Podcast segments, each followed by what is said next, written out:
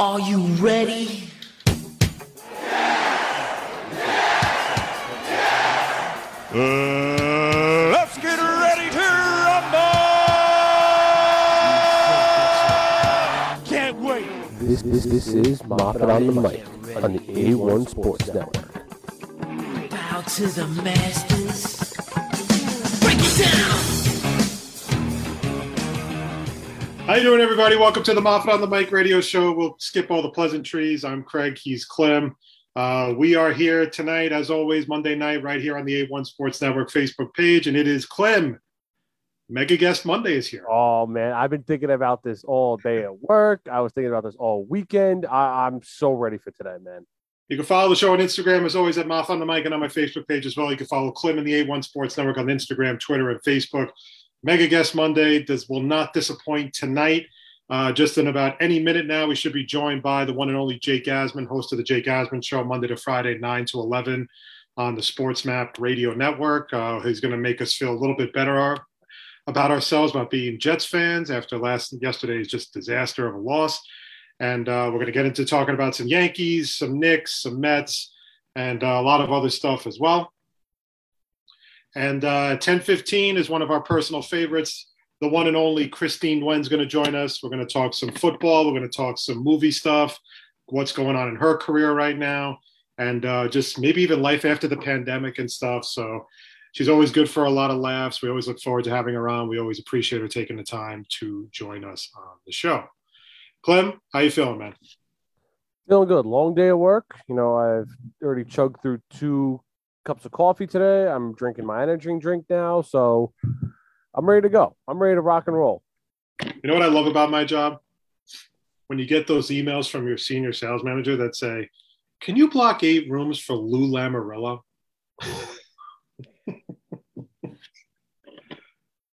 and then I'm putting a file together today. They're like, Oh, can you just turn this definite and just make a file for it? And I look at the contract Hmm. Columbus Blue Jackets hockey.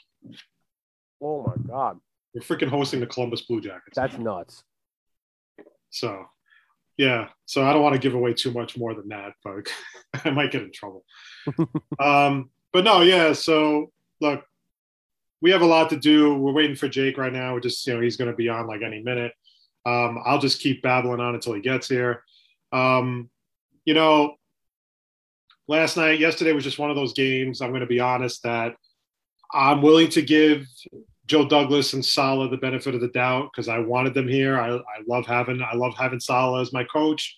I think Joe Douglas has done a good job for the most part as general manager with the moves he's making. Um, but the one thing, even if you are a young team, that I cannot tolerate is when you look like you are disinterested in playing. No, yeah, you're absolutely right. And let's hold that thought at, or Good. continue that thought as our I like man- Couldn't have asked for a better springboard than Exactly. now. All right, joining us now on the Moffat on the Mic show is one of our personal favorites. Um, I don't know. I think this is a. I don't know if you've hit double digits on our show yet, but we always look forward to you taking the time to hang out with us. Um, you always make us feel better about being Jet fans, even through the hardest of times. So, in that sense, we welcome the one and only from the host of the Jake Asman Show, Jake Asman. Guys, I appreciate the uh, the introduction. It's always a pleasure to be on with you, and uh, it feels like I'm always on with you after a brutal Jets defeat. So all is right is all is right in the world. Well, the way we look at it is you're on our speed dial after a Jets loss. You know, after the toughest of Jets losses, I said to Clem, like, we got to call Jake. Yeah, it usually goes like suicide hotline, then Jake Asman is our second call. So you're number two. That's pretty big. I mean, it's, where do we start? Right? That was a disgrace. It felt like Gase is still coaching the team, man. It's just, you, know, I, I don't even know what to say. Like that was so bad. No one thought this team would be good this year, but I thought they'd be competitive. And the last Right. two weeks have been such a disaster. And we got 14 games left still of this. I just like it has to get better. I cannot do another year of this, guys. I can't. Right now, Adam Gase is sitting in his couch. I think it's wherever he's. Uh, I would think an undisclosed location because if Jet fans found out where he lived, he'd probably be murdered. Um, and he's just sitting there going, "Hey, you can't pin it on me. it's not my fault." I'm like, It's like excellent. okay, so let me just. Here's the thing. I'm still really happy with Robert Saleh. I'm still really happy with Joe Douglas. I know this is a young team, and I'm willing to take the good with the bad. I will not be one of these Jet fans that immediately pivots to we should have kept Sam Darnold or, you know, name insert former Jets player that's doing well away from the team. The one thing I can't tolerate is a young team looking disinterested in playing. At this stage right now, now we're only three weeks into the season. How does Saleh get these guys back on track going into week four where you have to play Derrick Henry and the Tennessee Titans?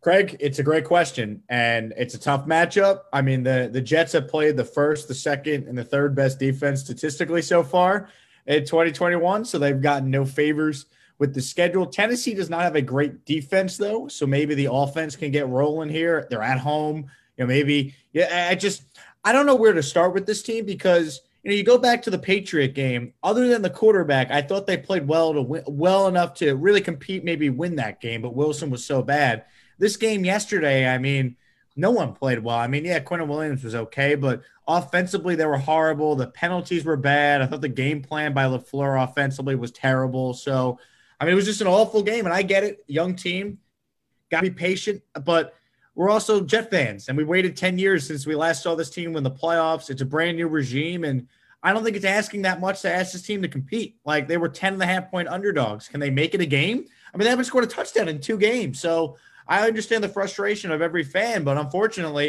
you know, all we can do, Craig, is, is kind of what you said. Just be patient because it is a new coach, a new quarterback, first year play caller. So you got to just hope it gets better. You got to hope that the, they hired the right guys and those guys will figure it out as the year goes uh, forward here. But the thing is, too, with me is that all week long, and I saw LaFleur's press conference on Thursday when the uh, coordinators get to finally speak to the press.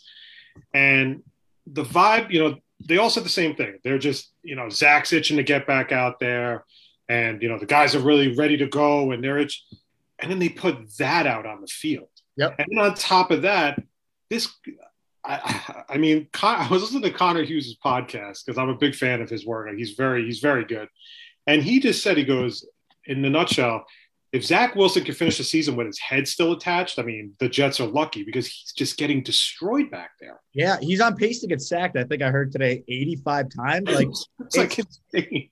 it's not sustainable. He's going to get hurt. Like it's we're David Carr. It's David Carr all over again. That's what worries me.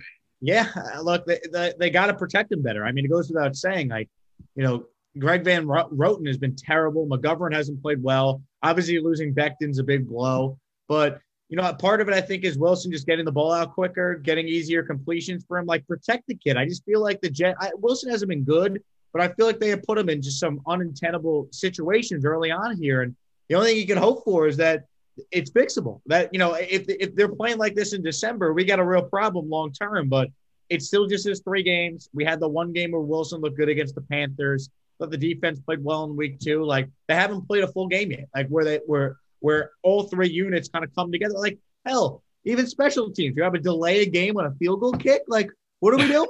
like, it's just everything about that game yesterday was infuriating to watch as a as a diehard fan, like the three of us are. And the worst thing is, guys, I'm watching this game in, in Vegas, right? I'm at a sports book. All the games are on, and I'm making myself look like a lunatic as I'm out in public, like screaming and yelling about the Jets. And it's Oh, just that- like, That was you they dragged away on security video. Okay, I got yeah, it. I'm- I, was, I was trying to. I, you looked familiar, but I didn't want. I was like, nah, I can't be right? I was like, brutal, dude. It's just like, my wife is like, oh, that guy's on my show tomorrow. I totally forgot.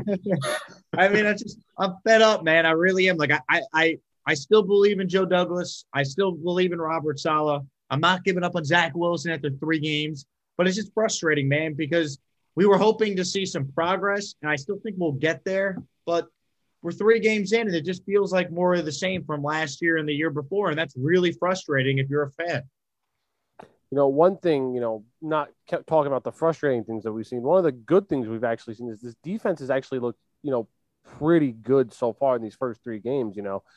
So, like, where do you think they can go with them being such a young offense, a lot of rookie and sophomore guys playing, you know, where do they go from here if the offense keeps playing like like it does? I think you just gotta hope that the offense picks it up eventually. They can't be any worse. Like Like it's the NFL. They, they've gone two games in a row without scoring a touchdown.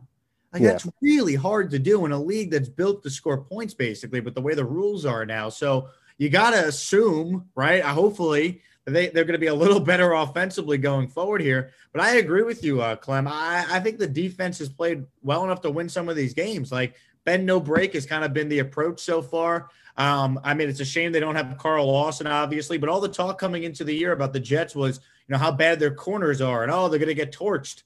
That really hasn't been the case. The, you know, Michael Yeah. Carter, I thought's played well. Bryce uh, Bryce Hall's made some plays.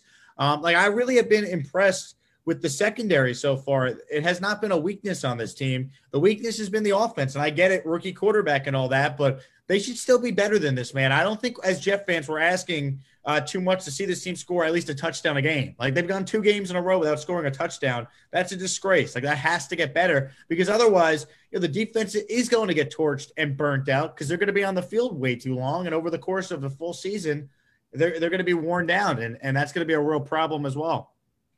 I mean, one thing I'm seeing is they are getting to the quarterback. They had three sacks again this week. I mean, they had three sacks against the Patriots. Q Quinnen Williams had a big game yesterday. He was probably the one main positive, I guess, if you had to really is, I guess, is a silver lining. But I guess my question is, is you know, with Saleh, it's just all we heard all summer was all gas, no brake, and you know, go to bed better than when you woke up, and all that stuff. And then we hear from the players about how they love the guy and everything. And I've seen this a thousand times. And you know, Connor McGovern said, I think it was Thursday when I guess they interviewed him uh, for his his press presser or whatever, and he said something along the lines of like, "Oh, nobody, you know, we really have the morale's really high in this room and everything."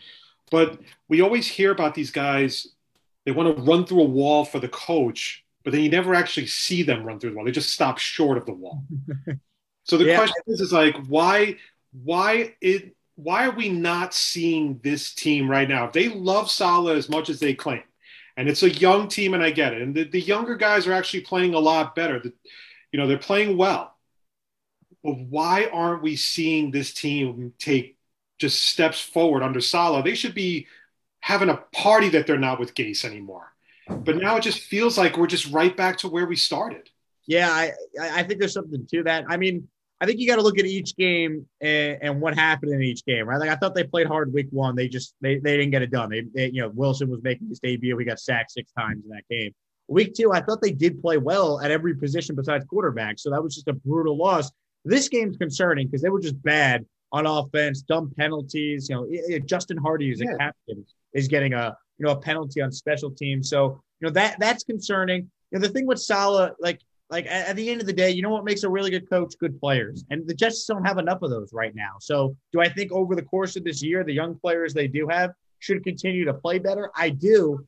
I'm just I'm with you, Craig. Like it's we, you know, I don't want to hear how great the Jets practice this past week. Yeah. Nobody cares. Like they're practicing against the Jets, they stink. So no wonder why some guys play well at practice. So it's it's it's very frustrating because we heard it with Rex at the end of his time. We heard it with Bowles, right? We heard it with Gase. Like I, I just Jet fans deserve better, man. Like we're not we weren't even asking for a win yesterday. Like I just wanted to see the Jets compete. Like you're 10 and a oh, half point underdog. All I want is progress. I just Yeah, want progress week yeah. to.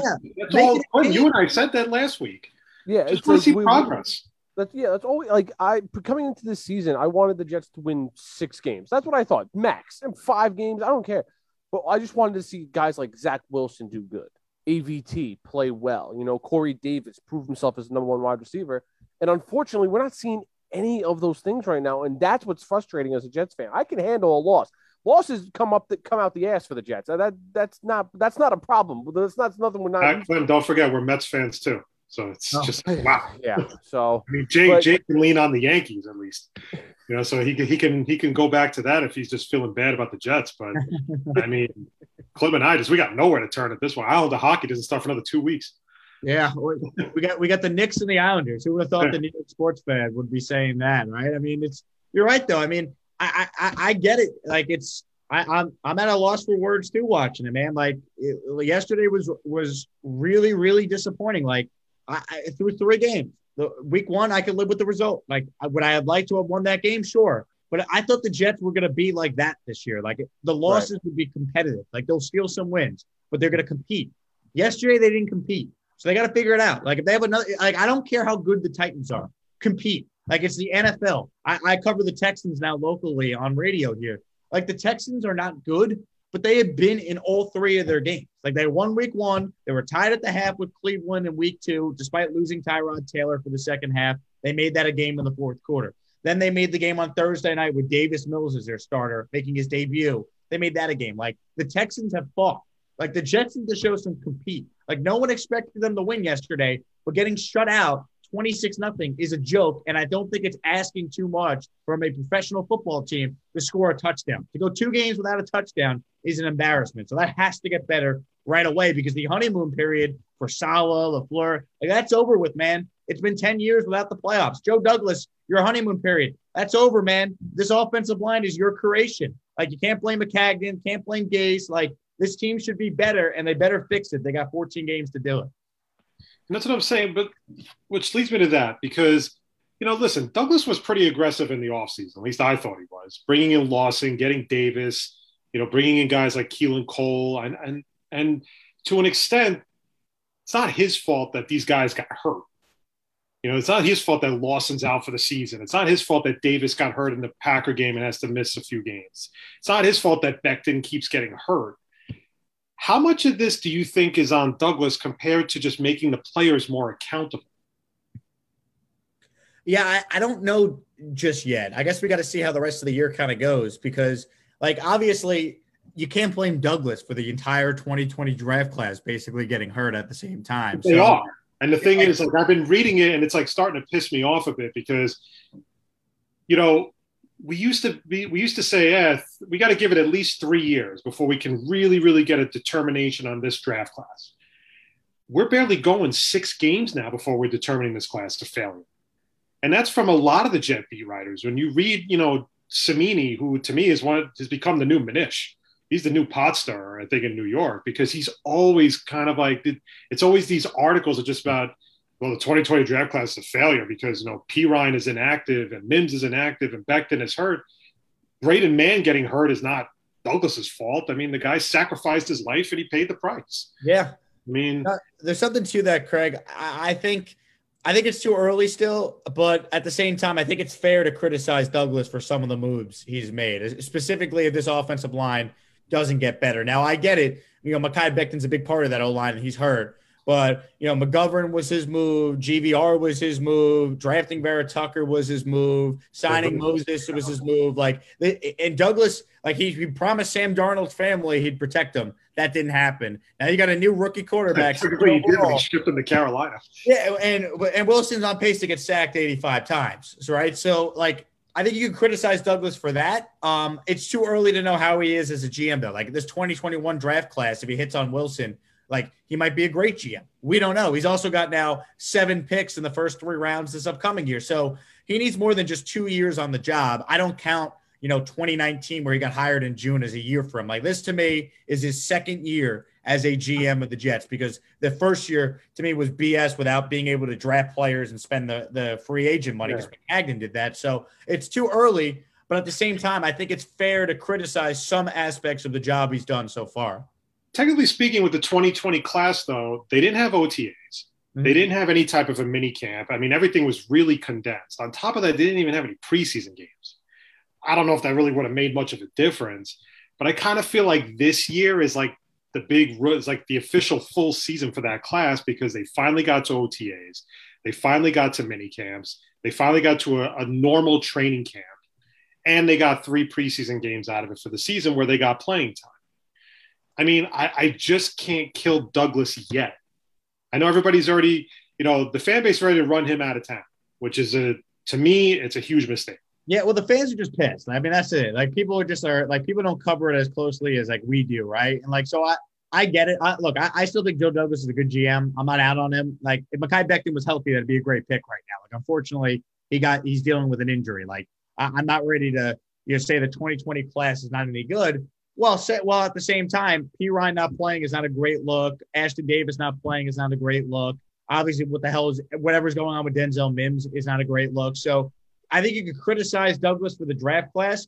I don't think you can criticize him though for what he is as a GM because I think the trades he's made have been really good. Like I, I don't think anyone could deny trading Jamal Adams was a major win for the Jets. Trading Sam Darnold and getting a second and a fourth, I think, will end up being a major win for the Jets. It's going to come down to did he hire the right coach and did he pick the right quarterback? Like ultimately, Joe Douglas won't be here long term if Zach Wilson stinks. Like he's not going to get another chance at taking another quarterback. So I think evaluating Douglas at this point, you can't do it just yet. There's been some good, there's been some bad. It's going to come down to whatever Zach Wilson ends up being. And I hope he's great because that would mean Joe Douglas did the right thing. You know, one thing we've, oh, I've noticed at least throughout these first three games is, you know, the wide receiver core. We, that was one of the big things we mentioned during the offseason. It was we got to revamp the wide receivers, we got to revamp the wide receivers. And it's exactly what happened. We got Elijah Moore, we got Corey Davis, you know, Denzel Mims was coming back, Jamison Crowder, Braxton Berrios, we got Keelan Cole. And one thing I've noticed is there a lot of these guys are dropping the balls that Zach. Oh, God, I It's can't beat that more than anything. That's and that's what's killing us on a lot of plays too, because you know I would say maybe half of the interceptions that Zach's thrown so far have been tip balls. So like, what what do you think the problem is with these wide receivers right now? it, it's inexplicable, man. And like that, that's honestly what angers me the most. I even like sent a tweet about this earlier today. Like, I understand Zach Wilson hasn't been great, right? He's had some moments where he's played poorly. I, I, I totally understand that. But man, no offensive line is helping him. He's had a very little running game through three games, and the drops are just asinine, man. Like the interception, one of the one of the two he threw yesterday, one of them was right off Braxton Berrios' hands. Catch the ball, dude. Like, are you going to play Exactly. over Denzel Mims? Catch the ball, Corey Davis. How many drops is this guy going to have so far in, in three games as a Jet? Like they're paying him big money. Catch the ball. And, you know, Elijah Moore, week one, I get it. He's a rookie, but if he catches that pass, that bomb that Wilson threw in stride, you know, that, that maybe changes the whole outcome of the game early on. So there's been moments, man, where Wilson's made the right play and his receivers have failed him. That has to improve. Like, and if it doesn't improve, then why isn't Denzel Mims out there? Because you cannot tell me Jeff Smith is a better player than Mims. And don't give me the, oh, well, you know, Jeff Smith's a great gunner on special teams. Like, who cares? Denzel Mims made plays last year with Adam Gase as his head coach and Sam Darnold and Joe Flacco throwing him the ball. Let Mims play. Like, I think it's an asinine uh, opinion by the Jets that Mims can't be on the field because he doesn't know all the receiver spots. Who cares? Design some plays for what he can do. It's no coincidence that the Jets had a huge play with him on the field in week one, 40 yards, a big pickup. Like, you just that that frustrates me, man. Like that to me is coaching ego, and the Fleur Saleh got to figure out a way to get the ball to one of their better offensive players. I mean, I was very high on Mims, and it's infuriating to me. We're three games in, two of which the Jets haven't scored an offensive touchdown, and Denzel Mims is a you know a healthy scratch on game day. Like, what are we doing? I mean, listen, if, if I know Jamison Crowder didn't play on Sunday and everything, and you know, to me, it's just okay. Well, if Crowder's not going to play, then you should activate Mims. I mean, I'm one of the guys that's like, look, we have a lot of depth at receiver right now, so I'm okay. I'm I'm okay with kind of letting Mims grow into a role if that's what it takes. But if Crowder's not playing and you need another body, then yeah, I'm going to probably choose Mims over Jeff Smith. I'm probably not. I mean, that's a no brainer. So I understand where Solid. Jerry Rice, like, like just it's stupid, man. Like the it's it, Jeff Smith should not be playing over a second round pick who made plays as a rookie. Like, come on. I mean, and look, I I do agree with you. I think it is a little bit of a coaching ego with Saleh and Mike LaFleur because they have they have their type of receiver. Like they have a specific type of receiver that they love, a versatile guy who could play multiple positions. That's why they went after guys like Keelan Cole. They could have traded Jamison Crowder. They elected to keep Jamison Crowder. And you have Braxton Berrios. So you have three slot guys who can also Berrios really can't play on the outside, but Cole can and everything. But you're right, because again, if Crowder's inactive and he's hurt or he's sick or whatever it is, it's really kind of a no-brainer that at that point that Mims should get the nod to get into the game. So while I do understand what Sal is trying to do, and I do, I think he's trying to turn Mims into a complete receiver. At the same time, you need playmakers. And the thing is, the drop passes just drive me nuts. Like that, I can't, I can't stand. I, I didn't see the whole game, but I was listening to Connor Hughes today, and he said that Michael Carter dropped a pass that if he would have caught it, he would have still been running. He would have still Yeah. been. Yeah. So like it's it's not just Zach Wilson, man. Like that's why we got to be patient with him because like, Like I feel bad for him. Like I, I actually feel bad for him right now because the entire team, and then you have freaking Greg Van Roten, who is just okay. it's one thing to sit there and you know you already know you're playing like crap but now you're going to the media and saying well zach's got to do a better job of getting rid of the ball quicker is he for real is he out of his mind Yeah, it's it's not a good look. Like the, the full quote is not as bad as like that taken out of context, but like, dude, you've been the worst offensive lineman in football this year, according to PFF. Like he he has been like the greatest. Like he is graded out as the worst guard in football. I'm pretty sure through three games. Like has to be No, no one wants to hear that, dude. Like, shut up. Like, we get it. Zach Wilson probably does need to get the ball out quicker in some spots. He's also a rookie making his third career start. Like, like, shut up, dude. Like, if- uh, unless you're like Alan Faneca can make that comment, and it's like, okay, you know, it was a Hall of Famer. I get it. Hall Like, of Nick Famer. Mangold could say that comment. Okay, fine. Who the hell is Greg Van Ryan? to say that? like, what are we doing? It's just everything about the Jets, man, through three games. Like the optimism I had about this team coming into the year, like it's Oh. fading real quick if they don't start competing. I'm not even asking for wins. Like that's what's so frustrating. Oh, Like the Jet fan is very realistic. We were hoping for this team to show progress, and to have a game like that yesterday is just it's unacceptable. This team should be better than that. I'm sorry, they should be. Jake, No, the Jet fan is not realistic. You know that. Because at the first half of the Carolina game, they were like they were begging for Darnold to come back to New York. Those are the loud, loud minority. I think. I think most people left that game feeling like, all right, they, you know what? They made it the game. Wilson looked really good in the second half. Last week, the Patriot game, Wilson was just awful. Yeah. Yesterday, like, what do you say? You, you didn't score a touchdown. You lost twenty six nothing. Like, come on, man. Like, compete. Like, the only guy who played well was be like- Quinnen. Quinnen Williams is the only guy who played well yesterday. That was it. Yeah. I mean, the rest of the team was just a disaster.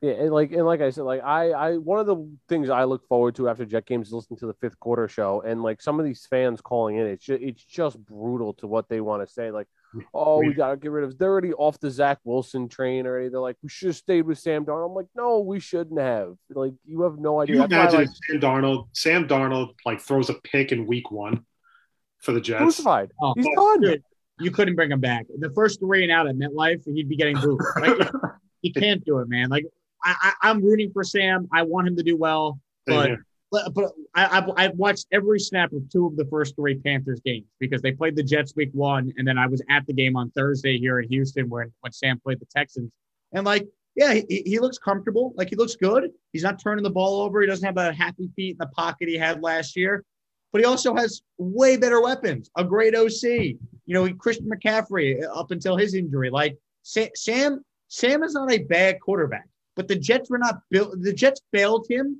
and by doing that, needed to hit the reset button with a new regime coming in. You couldn't keep him. So the Jet Yeah. fans just got to move on from that. Like, there's no rule that says both Zach Wilson and Sam Darnold can't both be good. I think they both will be. But like, I like the the stick. Oh, we should have stuck with Sam. These are the same people that'd be booing the crap out of the Jets had they stuck with Sam. Because if they stuck with Sam, guess what the Jets' record would be right now? Probably Oh. 0 3. Yeah, the, one of one of the things I saw after week one, it was someone tweeted it. It was like, wow, we finally figured out what Sam Darnold was missing all these years. Christian McCaffrey. That's what my brother said. Because my brother went to the game against Carolina, um, and he said because he lives in Carolina, and he kind of said he's like, he goes, listen, Sam played well, but he's lucky to have Christian McCaffrey because Yeah. McCaffrey saved him a lot in the He second had half. 200 yards of offense. I mean, you know, McCaffrey had um, I, I nine nine catches for almost 100 receiving yards. Notice in the second half, though, like when the Jets got back in the game, McCaffrey only had one catch in the second half. They lost by five points. I mean, the Panthers scored 19 points in that game. It's not like Sam Darnold uh, lit up the Jets, and he was fine the other night against the Texans.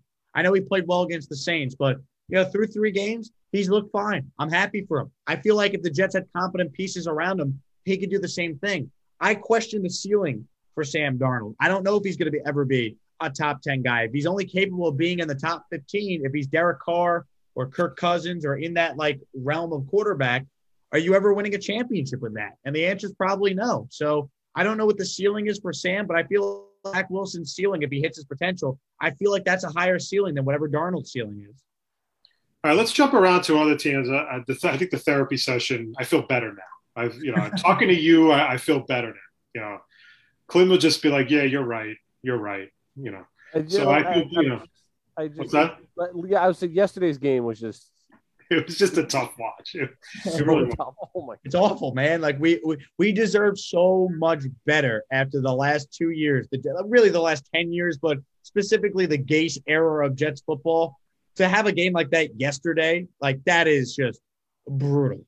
yeah. I mean, the thing is with me is it, and I know Saleh's an even keeled guy and all that stuff, and it's kind of like what I don't want in sometimes in my coach, especially after a loss like that, because I think he always looks for the silver lining and everything, but in reality, there is no silver lining. It was a brutal game, and actually, I'll tell you a funny story real quickly.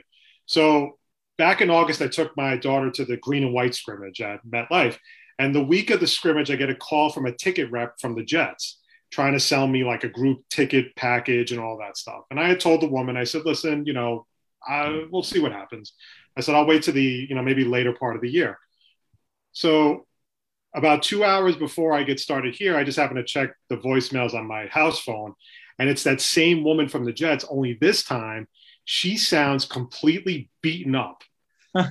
Jet fan because she probably called 30 Jet fans before me and they just destroyed her on the phone. That's a tough job, man. You're trying Yeah. to season tickets after the team gets their rear ends kicked like that and they're 0 and 3. Eh, She's that is like- a tough job. She sounded it. she's like, Hey Craig, it's from the New York Jets. And you know, you had come to the green and white scrimmage. She just sounded exhausted. Like Jet fans are just a, just ripping this poor woman apart. I'm like, she's like, I didn't pick the coach.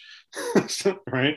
No, It just yeah, made me laugh. I was like, because she knows the next answer she's going to get from everybody is, I'm not buying group tickets for this team right now. Yeah, you're probably you were probably like the twentieth person she called, and like the nineteen people before her were just like, "Why the fuck would I ever want to buy t- season tickets to this I team must- after what they just showed me on Sunday?" I almost want to buy tickets just to make her feel better, just because, like, just so she gets a win, right?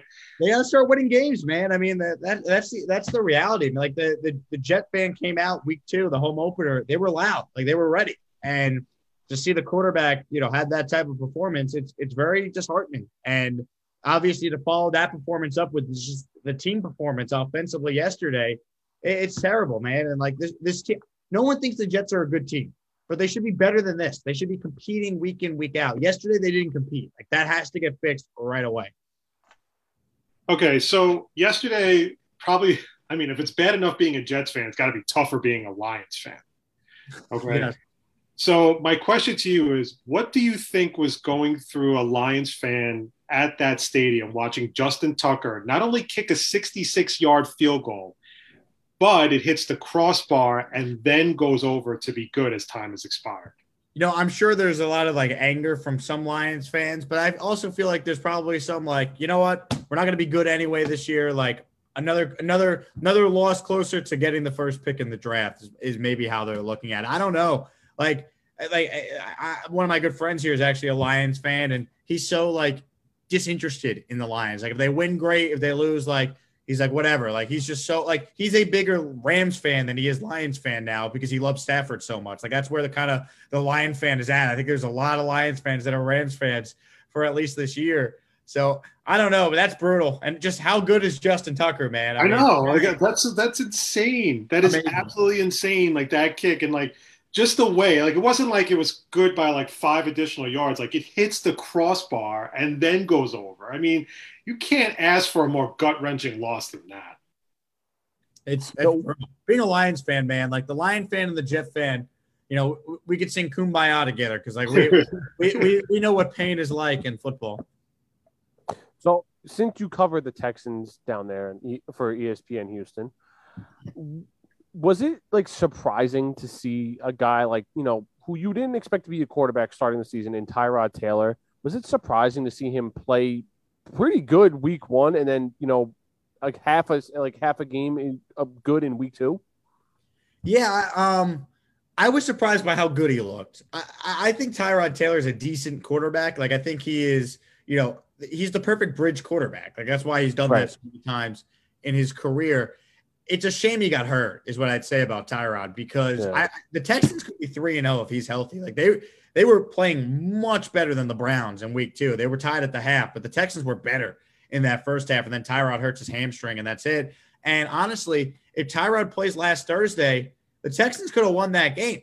They like they, it, like it's not like the Panthers were just dominant. You know, it's the Texans started a third round rookie quarterback making his you know season de- starting debut. So it's it's it's got to be so frustrating for Tyrod because this was finally his opportunity to be the guy. Like Davis Mills was not going to take his job if he was playing well, and to see injury, eh, you know, yet another injury kind of derail him here. That's that's just brutal. He, he had Right. been playing well though, and you know the, the team loves him, great leader, all that. But you know if you can't stay on the field, it's tough to be a quarterback in the NFL. You know, one thing about Tyrod is I don't think he gets the appreciation sometimes he deserves because he doesn't really make a lot of mistakes. He's a decent quarterback. I mean, he's not elite. We already know that. But he, you know, he doesn't really turn the ball over too much. He just always seems to have a good grasp of the offense, you know, just to kind of do the short passing game and stuff. Doesn't have the greatest arm in the world, but man, like like you said, last year when he was with the Chargers, he had to go for that emergency like surgery because somebody nicked an artery or something like that he never gets the job kickoff. You know, like that's just that was just. I mean, the guy just has. If the guy didn't have bad luck, he would have no luck whatsoever. Yeah, I mean it's it's just it's unfortunate, right? I mean he's the quarterback in Cleveland the year they took Baker Mayfield, and well he gets hurt against the Jets, and he never gets the job back after that because Baker came in and, obviously played well. Uh, that that's that's what's frustrating, I think, if you're Tyrod Taylor. But you know, I, I think the good news for him is like if he comes back healthy within a couple of weeks, I don't. The Texans aren't tanking, like so. I think they would go back to Tyrod because they want to compete. They want to try and win games. That's how. That's kind of the organizational philosophy. We could debate whether or not you know that's actually smart or not, but it's just it's unfortunate because he was playing so well. Like I, I am really convinced that if he's healthy, the Texans might be three and zero right now. And when you consider the Colts zero and three, Jacksonville zero and three, like if it's just them and the Titans competing, like that, that'd be kind of interesting to see how it would have played out. But obviously now that's not going to happen. The Texans are one and two. They're going to get killed by Buffalo next Sunday and be one and three, and their season's probably over. But it, it's unfortunate for sure. You know, one thing, you know, that's kind of been, I guess, a bright side to how bad the Jets have looked is that Trevor Lawrence, Justin Fields, and Mac Jones have not looked really any better. I mean, Mac Jones a little bit better, but Justin Fields, or we haven't even seen so. Trey Lance yet look any better. So I guess that's a one bright side the Jets have right now going Yeah. for them. Uh, we, we we talked about this in our radio show today. Like the combined record of rookie quarterbacks so far is one and ten, and the only one is Mac Jones over the Jets, and that was more Wilson just losing that game than like anything spectacular Mac Jones did. He didn't even complete a pass longer than twenty yards Yeah. in that game against the Jets. But yeah, I mean, I think we've been spoiled by just how good the rookie quarterbacks have been in recent years. Like what we saw briefly from Burrow last year, obviously how good Herbert was, Baker a couple of years ago, uh, Kyler in 2019. Like we've kind of been spoiled lately with these rookies coming in and playing so well right out of the gate. Uh, it's kind of understandable now that maybe you know four of these first round quarterbacks that are playing have struggled thus far. So look, I I think Trevor Lawrence will be good. I think Zach Wilson's going to be good. We just got to be patient, and it's frustrating when you're a fan having to be told to be patient, especially when you're a Jet fan and it's been ten years without the playoffs. But you know, unfortunately, you know, Zach Wilson had nothing to do with the previous nine years of you know no playoffs for the Jets. So we got to just give him a chance and hope that he figures it out as the team you know hopefully gets better around him this season. Now, I always loved the pick of Justin Fields to the Bears. My thing was that Matt Nagy shouldn't have been the one to develop him. And what I think is going to happen is Nagy's going to get fired. They're going to bring in another coach who's going to te- try to teach Justin Fields an entirely new system that he may not be comfortable with. And that could maybe be a setback for Justin Fields in his second year. But the one question I wanted to ask you, Clem, we've had her on a bunch of times. We've had the we've had our, a friend of ours on a Jacksonville radio station, Taylor Dahl, and you know we always talk about we always kind of rip into Urban Meyer a bit when we talk uh, on the show. So over the past few weeks, the fact that Urban Meyer is now 0 3, the fact that Trevor Lawrence is not off to a good start, the fact that he complained in the offseason about free agency because he's used to face to face meetings and all that stuff. The fact that just this week alone, he said that every week in the NFL is like playing Alabama. My question to you is how long? Oh, wait, I forgot the other one was after the first week or second week of college football, USC fired Clay Helton, Right. and Urban Meyer was the first person that everybody started circulating rumors about to take the job. How long do you think Urban Meyer is going to stay in Jacksonville? Not get fired. I'm thinking more like quit. Yeah, it's it's a fair point to, to raise. It really is. I, I didn't like the hire from the beginning. I felt like Jacksonville had the most attractive job that opened. Like low pressure, you're in Jacksonville. Uh, you you have no state income tax. You get the first pick and the most salary cap space, and the first pick was going to be a quote generational quarterback. So I never understood the Urban Meyer hire. Like why why bring in someone that's never done it at the NFL level? Seem didn't didn't seem to make sense. And so far through three games, he looks in over his head. If we're being honest, now I know they weren't a good team last year, and it takes time with them, just like it takes time, of course, with the Jets. But uh, I mean, Craig, I'm skeptical like you, man. Like I, I, I said, he's out in two years. Uh, the way this is headed here, I mean, would it shock you if he left after the year? I mean, I guess it just depends how bad Jackson ends up being this year. Jake, I could totally see him bolting after this year. Like I really could. I could see him just quitting. Because again, and this is why I am never a big fan of the college coaches coming to the NFL because they come from nothing but winning programs. Like just every they're always winning, you know, and Urban Urban Meyer is basically saying, "Well, I don't get to play Rice this week. I get to play Right. the Colts or Tennessee or whatever it is." It looks like he's already showing signs of frustration with being in the NFL. Well, think And now about this. today he trades CJ Henderson to the Panthers, Yeah, which yeah. I knew that was, I mean, we had, he had mentioned he was thinking about shopping the guy during the offseason. And now he trades him right after this game against Arizona. It just, the moves he's making are strange.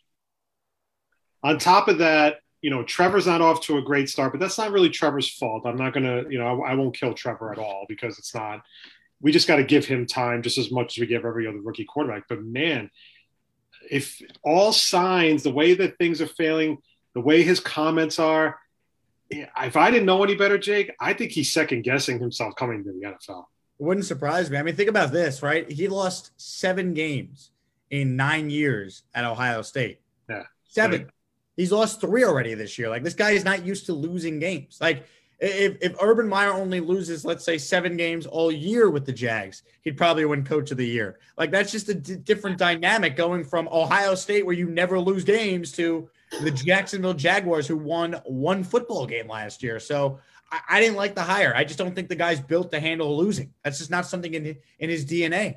So I'm with you. If he if he quit after this year or blamed it on health reasons, I wouldn't be surprised. Blamed it on health reasons. Love the air quotes, man. yeah, you, you- I mean, come on. We all know what's coming. I know nothing's been official with it yet, but what's going on with Deshaun Watson? Like he hasn't been suspended by the NFL or the Texans or anyone. So where is he? Why isn't he playing that? Yeah, it's a good.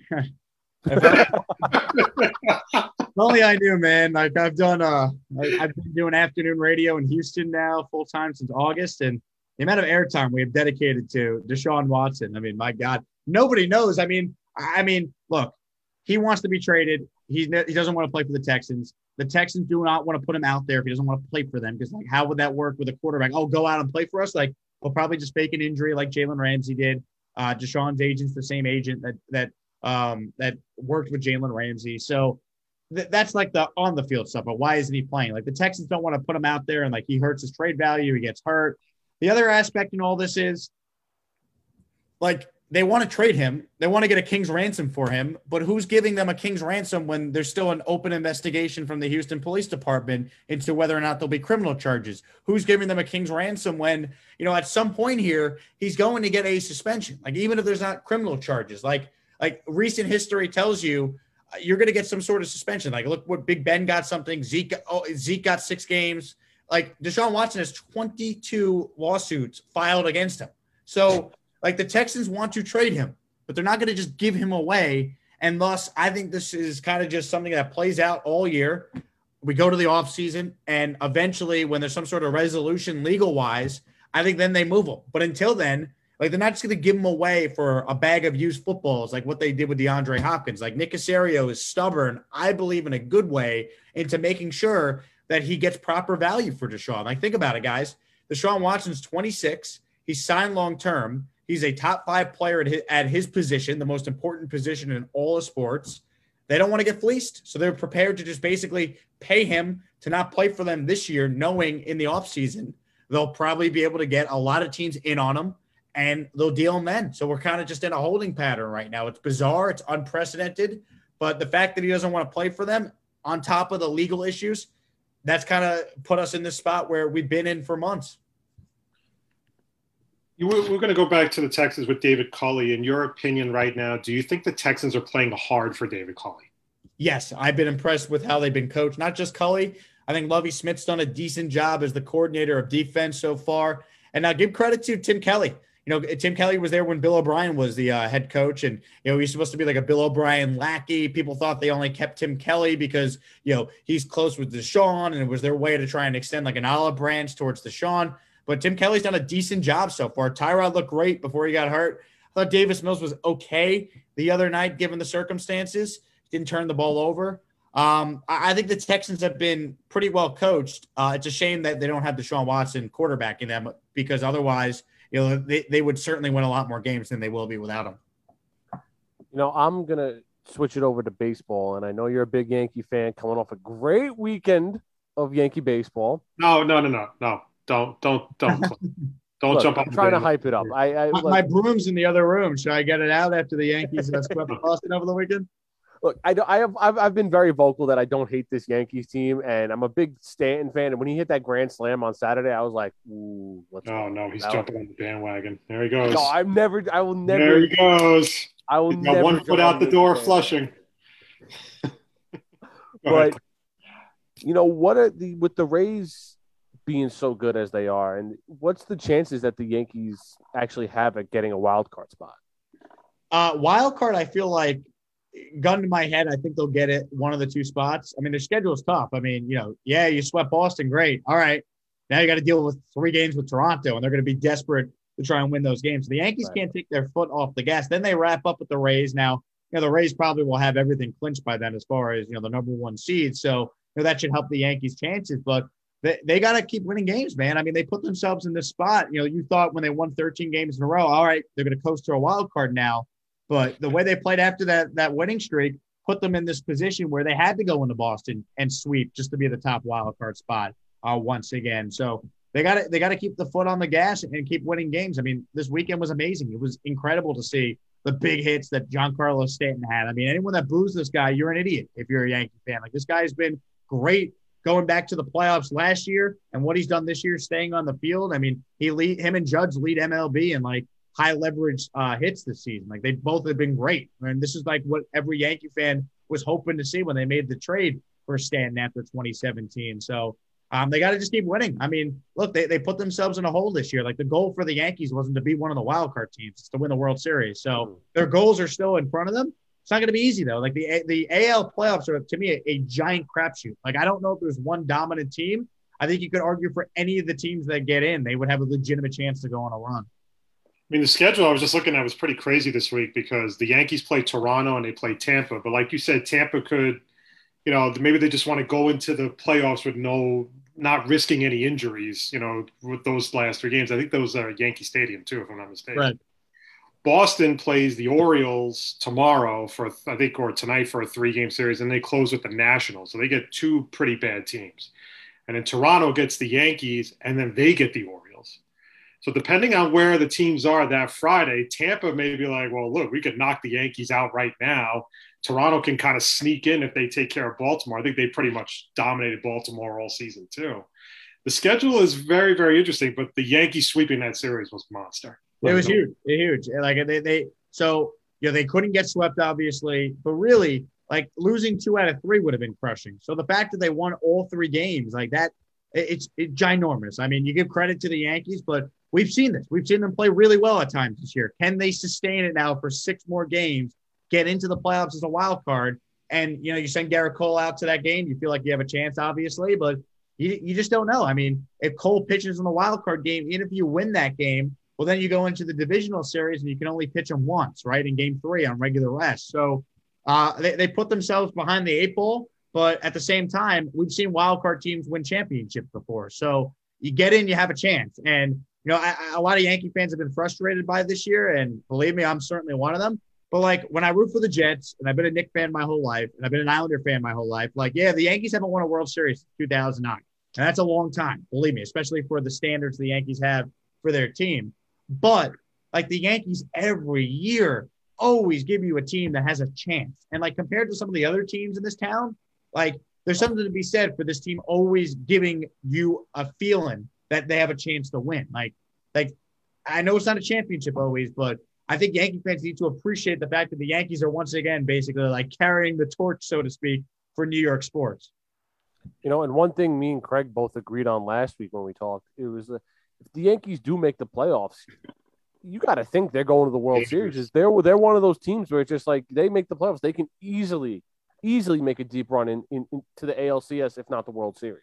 And they could easily lose in the wild card game too. Like they're, they're very streaky. Like if the, if the Yankees are if the Yankees play like the team that was 35 and 11 from like July 11th on, you know, including that 13 game win streak, then yeah, they, they could go on a run.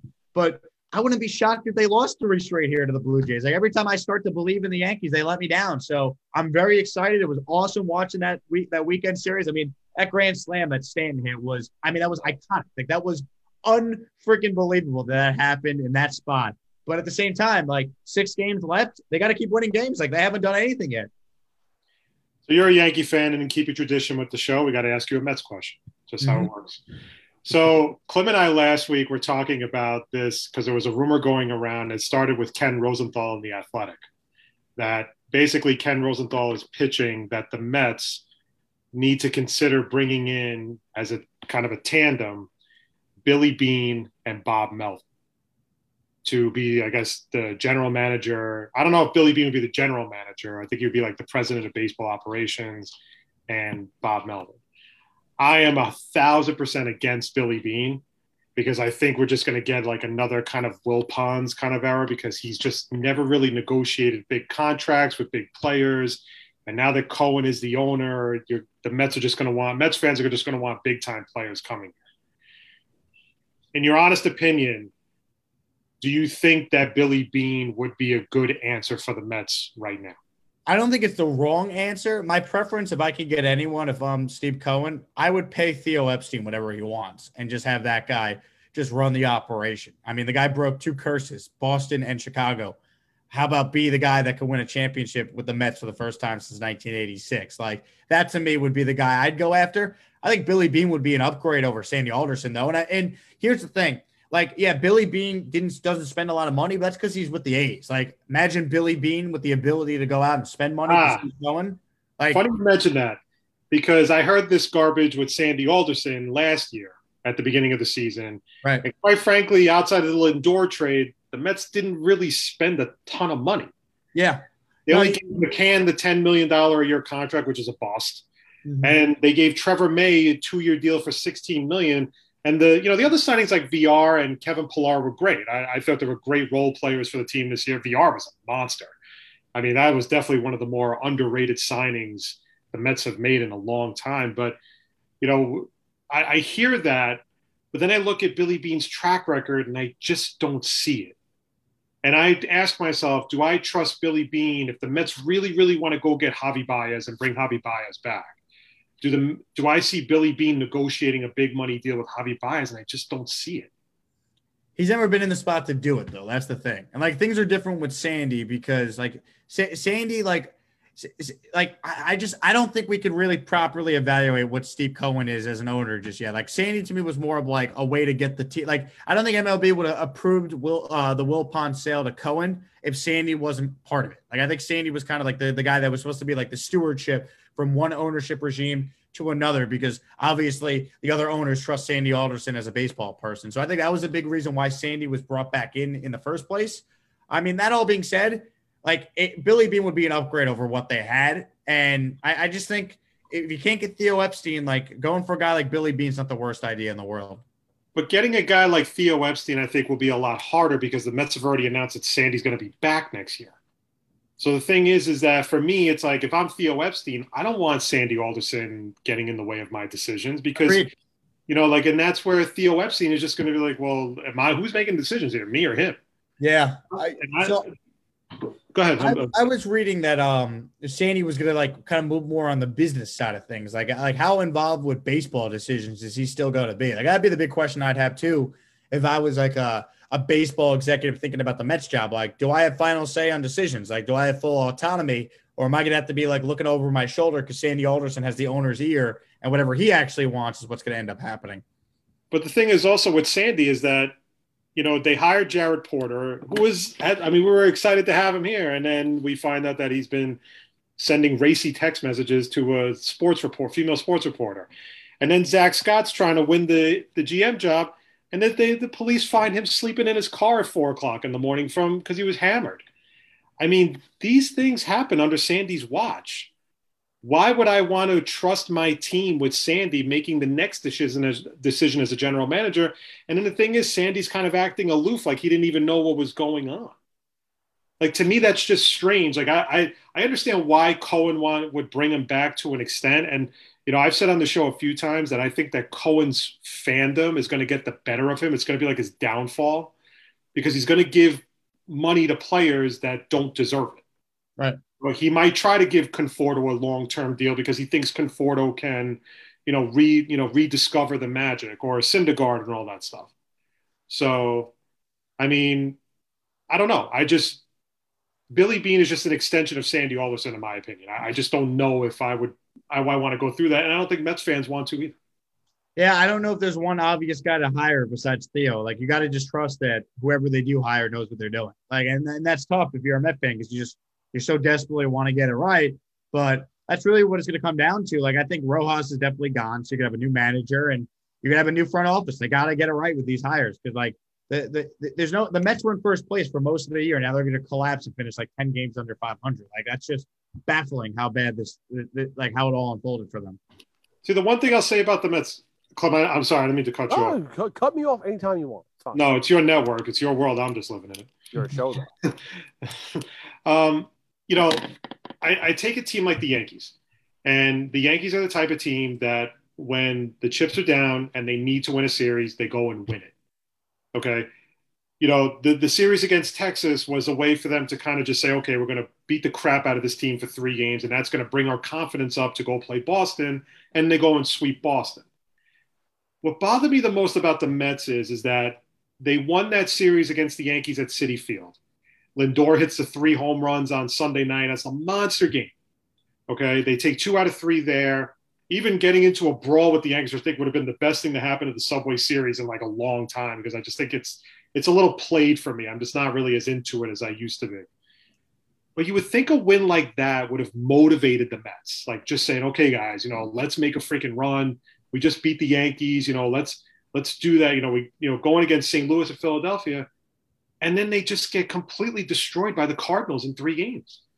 And then they lose two out of three to the Phillies. Then they get swept by the Red Sox and they get swept by Milwaukee. It was like they've only won one game since that series, that Yankee series. Yeah, yeah, it's terrible. It's terrible that they, they, they their inability to win big games has killed them all year. Like they have not been able to get on a roll. It's always been something that their offense doesn't hit one night, the pitching fails on the bullpen fails them. They just it's been it's been bad. Like I and they they clearly need more talent. I also just think Rojas just is not also a good manager either. Like I think that's part of it here as well. You know, to change the subject from baseball, about a month and a half ago, you went to the UFC 265 presser. How was that, and how was it like interviewing Dana White?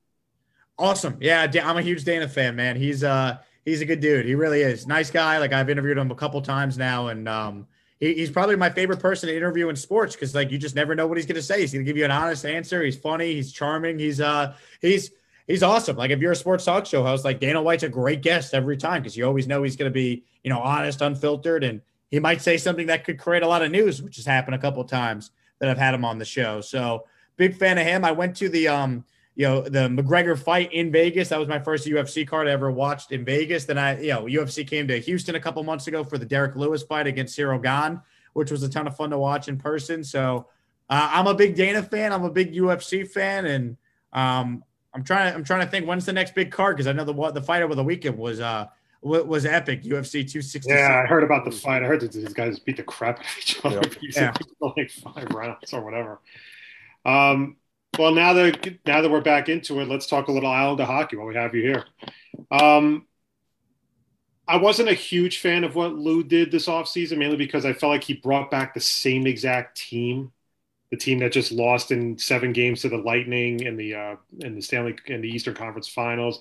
You bring in Chara, who I love. I'm I'm fine with Chara. I don't care about his age and Parise, but where do you see the team possibly improving when you're literally bringing back the same exact roster from last year outside of Parise and Chara?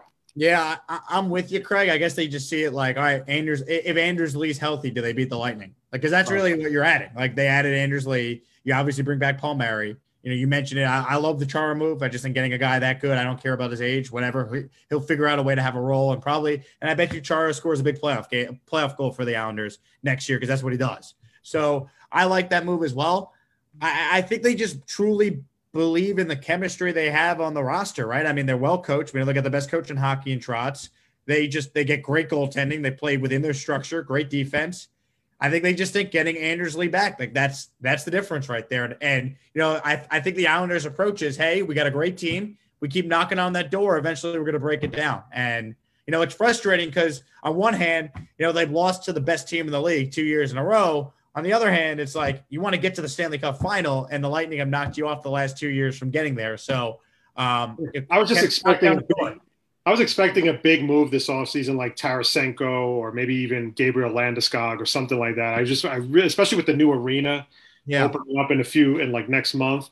But they don't I, need to do that though. Like they like the arena is going to be sold out every Like the Islanders have gone to oh back to the ticket finals in time or back to back conference finals in time for a brand new arena. Like they basically sold out almost every game. Like yeah. and, and the like I was checking the other day for tickets because my dad wants to go to a game and like you can't touch upper deck tickets for less than a hundred bucks. Yeah, yeah, I, believe it, man. Like the people are excited about this team and the, the arena is going to be awesome and you know they're, they're going to be really good. Craig, are they going to win the Stanley Cup? It's hard to win the Stanley Cup, man. It really is, but like they are really good. Like it's like they have taken the best team in hockey to game seven and game six and or game six and game seven and and back to back. You're like they lost one nothing in game seven. Like they're that close. Can they break down the door? That's the question with this team.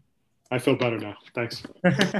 you know, sticking with the colors orange and blue, I need some early predictions on what the Knicks are going to do this offseason. I mean, this season, because it looks like the East got stacked once again.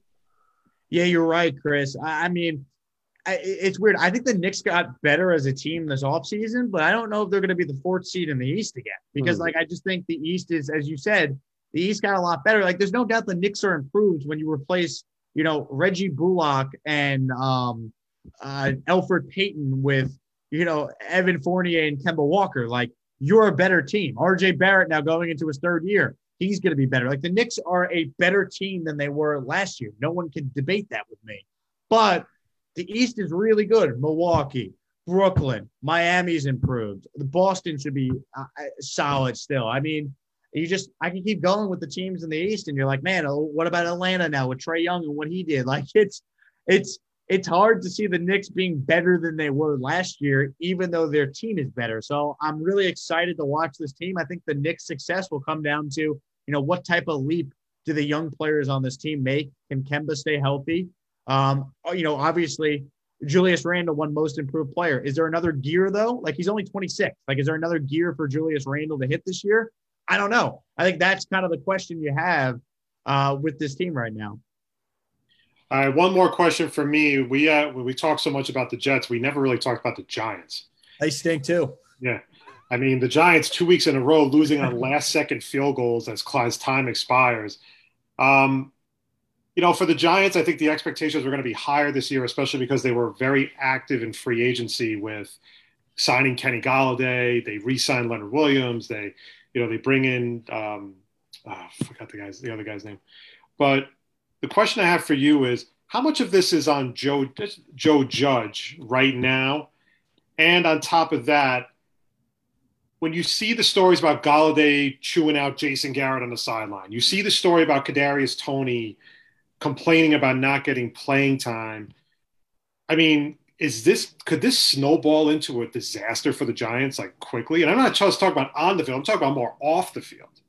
I think we're there now. I mean, I don't know about the off the field stuff, but like, look at their schedule. Like, where are they? Where are they getting a win? Like, this was supposed to be the easy part of the schedule for a team that had expectations. Like Denver, Washington, they blew the game. I mean, Dexter Lawrence jumping off sides at the end there. Atlanta, you have the lead late and you can't put put them away. You only score you know 14 points against a Falcons defense that came in really struggling. Like, where are they getting wins? I mean, they go at the Saints, at the Cowboys, home against the Rams, Panthers, Chiefs, Raiders, Bucks. Like their schedule is brutal. Where are they getting a win? Like this team could be 0 and 8 and it wouldn't surprise me at this rate. I don't think they're that good. So I blame Joe Judge. I blame Jason Garrett. I blame John Mara and Dave Gettleman. Like the Giants have lost more games than any other team in the NFL since 2017. Like this team is disjointed. Third year quarterback, fourth year GM or fifth year GM, uh, you know, second year coach. Like it's not, Jones, they're not, they're not Jones aligned. hasn't been bad though. I don't think Jones has been bad, but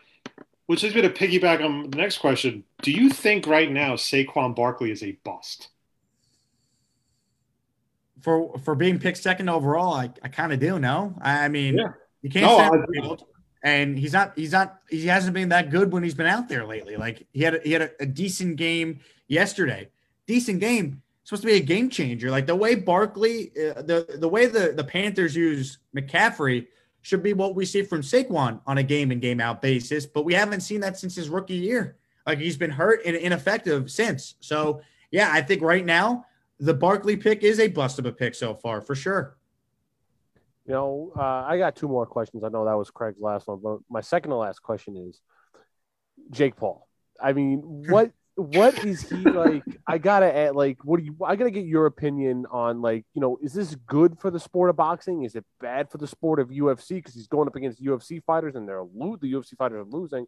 I need your just a whole opinion on Jake the Paul brothers in in boxing in general. I don't know. I don't think it's bad for boxing because people are talking about it, but it kind of just shows you the state of boxing that like Jake Paul could be one of the biggest boxers on the planet and the guy's not really a boxer, right? You know what I mean? Like Right. it's not a good look for boxing. I don't think it's a bad I I don't think it's bad for the UFC that some of their fighters have lost to him because like like Jake Paul's been strategic in who he's fought. Like Ben Askren's not a striker, so we knocked him out easily. Like Tyron Woodley, like hadn't won a fight in over three years, and he's and like if you watch the fight, like like Jake Paul's significantly bigger than he is. So like Paul's been kind of strategic in who he fights. Like I don't think he's ever going to get in there with Tyson Fury or like Canelo. Like they they would destroy him. So like awesome. I give Paul credit for like bringing the attention to him and, and getting pay per view numbers. Like there's a skill to that that not everyone can obviously do, but like it just kind of shows you the state of boxing that like Jake Paul is like one of the more like profitable boxers right now. Like that's not a good look for the sport of boxing. But is boxing a sport that nowadays like this is what they have to do just to gain relevance again? Because I feel like it only it only caters to like a niche market. Like you have to be really into boxing from maybe even grown up on the sport in a way because I couldn't even tell you besides Tyson Fury and maybe like uh uh Anthony Joshua and there was one other guy and Canelo of course and Triple G. I couldn't tell you who else is uh, is a boxer, who's good. You know, Holyfield is fighting. You know, with whatever what one brain cell he has left. And, right. I mean, that just just bad enough. I mean, it's just you just see these things, and how could you possibly want to drop a hundred dollars on a pay per view fight when the fights are just pure garbage? Yeah, and like the, the best fights don't get made. Like we've been talking for years about, oh, Terrence Crawford should fight Errol Spence. Yeah. right, like why didn't that fight get made yet? Like it makes no sense. Like UFC, I think beats boxing because like Dana and UFC could just make the best fights happen all the time. Boxing doesn't do that. So if you're a real boxing fan, like you have to like always debate who would beat who in a fight. Well, I don't know. Why don't they actually fight each other? They don't do it enough. That's the problem. Like, how long did it take for us to finally get Floyd versus Manny Pacquiao? Like that fight should have been done 10 years previous, you know, 10 years before it actually ended up happening. So That turned out to be like one of the worst fights in boxing history because it was just nothing but hugging and just like it was it was the worst. so bad. Yeah, that fight stunk. That was awful. So my and my official last question is: You being the Ithaca grad that you are, one, are you excited that Cortaca is back this year? And two, can you describe to whatever fans that we have listening to the show, can you describe what Cortaca is to them? I will describe to the millions of people watching this, guys.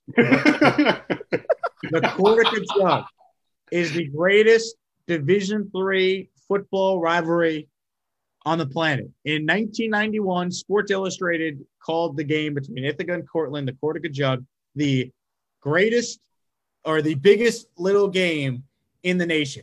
it is a great rivalry. These two schools, obviously in, in central New York, separated by like 30 miles. Um, they play in football every year. In 1950, the two team captains for Cortland and Ithaca stopped at like a garage sale and picked up these jugs and decided to call it like the Cortaca jug. Like that's what they'd be playing for uh, this year. So the name stuck. And I mean, it's it's a great matchup every year. Cortland's usually good. Ithaca's usually good. So they play. It's a big deal.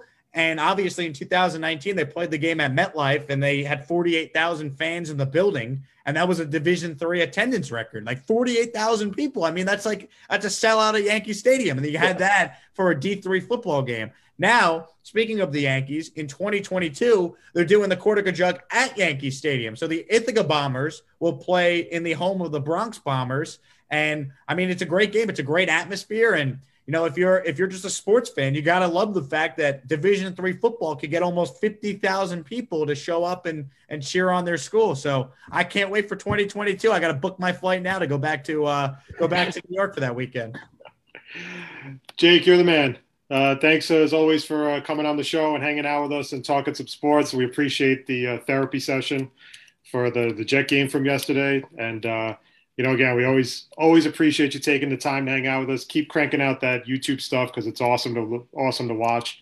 Uh, you get some pretty awesome Jets uh, beat writers and special guests on. So uh, really appreciate the time as always, and looking forward to your work again on YouTube and all that stuff.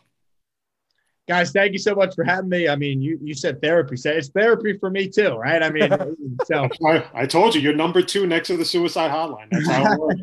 You know, I, one of these days we're going to do one of these interviews, these chats, and the Jets are actually going to win some games. Like that, I, I look forward to that. No, we're not going to have anything to complain about. we're going to be like, oh, remember when Adam Gase was the coach? Wouldn't that be nice? Thanks again, guys. All right, take care of yourself, Jake. All right.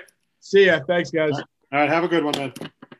That is the one and only Jake Asman, host of the Jake Asman Show, Monday to Friday, nine to eleven. Is he nine to eleven now, or is he later in the day? Because I can't, I, I haven't I seen his stuff pop up on my uh, Facebook feed anymore. I will give you his exact what he does. He does. I know he's on ESPN. I just don't know when his uh, like his time. The host of the Wheelhouse on ESPN 97 uh 97.5 weekdays three to seven. And Okay. he still, d- and he still is the host of the Jake Asman Show on Sports Map Radio and a Chipotle connoisseur. I just, I literally just read his his uh, Twitter bio. we can only we can only talk so much about guac and uh, how how to screw over uh, Chipotle workers with double meat. Look, I'm not a Chipotle fan at all whatsoever. so- Really? Ah, dude, you don't know. what I'm a Moe's guy. I'm a Moe's guy till I die. Dude, they just opened a Jersey Mike's by me. I'm like fucking waiting to go there. Like I'm like I have not had a Jersey Mike sub yet. It's good. It's good. It doesn't live up to the hype. I don't think it does. Maybe I had too high of expectations for Jersey Mike's, but it was good. It was very solid, I will say. Well, I'll tell you a fun. I'll tell you a very quick story. So a while back, you and I had been talking, and we brought up Cherry Valley, oh, right? Spot. Okay. Spot So- right. So I said I remember that they had a Cherry Valley right in Rockville Center, which is one town over from where I live. So I was on a day off. I had a, this is when I was working at the ho- at the hotel at the New Yorker, and I had a day off, and I was like, you know what, man, I'm going to go to freaking Cherry Valley because Clint talks this place up, and I, I'm going to go get a sandwich. I was looking at the menu in advance to see what they had and like what looks good and everything. I'm like, all right, this is my sandwich. I get to Cherry Valley, they went out of business. Oh, oh, oh. And I'm like, I'm not driving a fucking Whitestone to go. It's like, get, I was like, that's bullshit. I was like, so yeah. I was, I was so dejected. I was so dejected because I was like, oh, you got to be kidding me. I was like, I've been dying for this shit. Like, I was so mad when I saw that they had a sign in that said like, oh, we're out of business, or like they were closed. You know, we're, we're you know we're moving to a new location, or we're you know whatever. But I was so pissed off. yeah, I usually go to the one in uh in Hempstead. That's the one I usually There's go. one in Hempstead. Where is it? Right on um It's by Hofstra. yeah, wait like minutes. But you know where the uh, White Castle is in Hempstead? Is in the ghetto? A little bit. I haven't been towards that way in a while, so I don't know what's there and what isn't. Yeah, but I, I I usually go to the one in Hempstead, and uh, it's, oh, it's so good. Oh my god, I, I love Cherry Valley so much. Well, unfortunately, Mega Guest Monday has taken a little bit of a turn for the worse. So we were scheduled to have Christine Wen on right about now, but uh, she actually just texted me if, uh, during our interview with Jake, and uh, something has come up, uh, and she's not able to be on our show tonight. So uh, we are rescheduling her for another day. Uh, we're probably looking for the show on October 11th. So Clem, make yourself available. And um, so we'll, we'll do it again. Um, look, these things happen. This is all part of life, and we totally understand. Christine has been very busy these days working on projects. We always, we love the fact that someone of her stature, as far as I'm concerned, takes the time to come on our show and hang out with us. So we are always willing to be. We love. We have no problem being flexible, and you know, we know that whenever she comes on our show, she's going to give us an awesome interview, and she's always going to have a lot of laughs and have a good time with us. So we are looking forward to having her on again in the near future. So we apologize to all of Christine Nguyen's fans who might be logging on right now to, um, you know, maybe see her come on our show, but uh, unfortunately she had to reschedule. And we, whenever she wants to come on, the door is open. She is more than welcome to be on our show anytime she wants, and uh, we look forward to having her. So uh, unfortunately, she will not be on tonight, but um, maybe we just hyped up Mega Guest Monday a little too much. No, I think we hyped it up enough because you know Jake obviously is one of our one of our favorite guests that we have on. You know, because he's been on. I probably, if I go back far enough, probably in the double, I would say double digit range. And It's like you ever watch? Do you, do you watch SNL? Every now and again? But you know that like a lot of times they have like the same guy, the same people as hosts, and they do Yeah, they like the Five Timers Club. Five Timers Club. That's Jake. Jake is. I think Jake has been on more than five times at this point. Oh, Jake's definitely been on way more than five times. He was probably on five times when we were at uh Worldwide. Yeah. Or so- let me rephrase that: the the the show that should the station that should be uh that shall not be named. But um, know, the show that has their hands in like in the cookie jar for like 50 different things and i don't know what they are so but if i remember correctly when we started having jake on then they started ripping us off and started putting jake on their shows right But yeah, Jake. Yeah, but Jake has been one of our more more loyal guests, and Christine was probably probably the first big guest that we've ever had. You know, and we we've talked to guys like Anthony Tacoma before. You know, big writers. You know, obviously wrestlers like VSK and Jack Tomlinson. So, but she was like one of the first ones where it was like, oh shit, we have like a pretty. Well, the, the funny story about christine was and i i mean this is not like i i'm not gonna i'm no way shape or form am i gonna am i bad mouthing her by any stretch of the imagination but the story that how i got to you know get christine on the show was i just happened to message her one day on instagram Mhm. Private messages saying introduce myself and just said oh i'm a host of the show. We're a sports podcast. But you know we definitely talk about a lot of you know entertainment pop culture and all that stuff. And and just asked if she would be interested in being on the show you know talk about whatever. You know I, she had a youtube uh, football pick show at the time and you know we were going to do that. And then we were going to talk about some other things of course. And never in a million years did i think she was going to get back to me because like Right. she has oh she has close to like 30,000 followers on Instagram. You know she's you know she's a big time you know she's always working she's doing a lot of roles she's in a lot of movies and everything like that. And then just out of the blue Clem just just he messaged me back saying yeah would love to do it. And I was like shocked.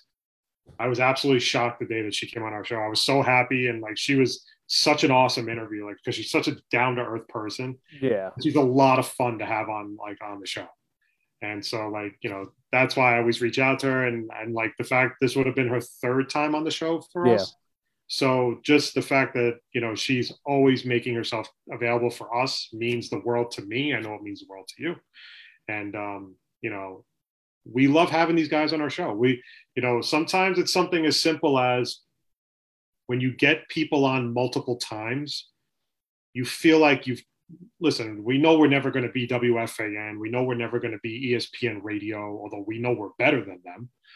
but at the end of the day, the fact that people have come on our show multiple times to hang out with us shows that they like being on our show and they Yeah. want to be on our show.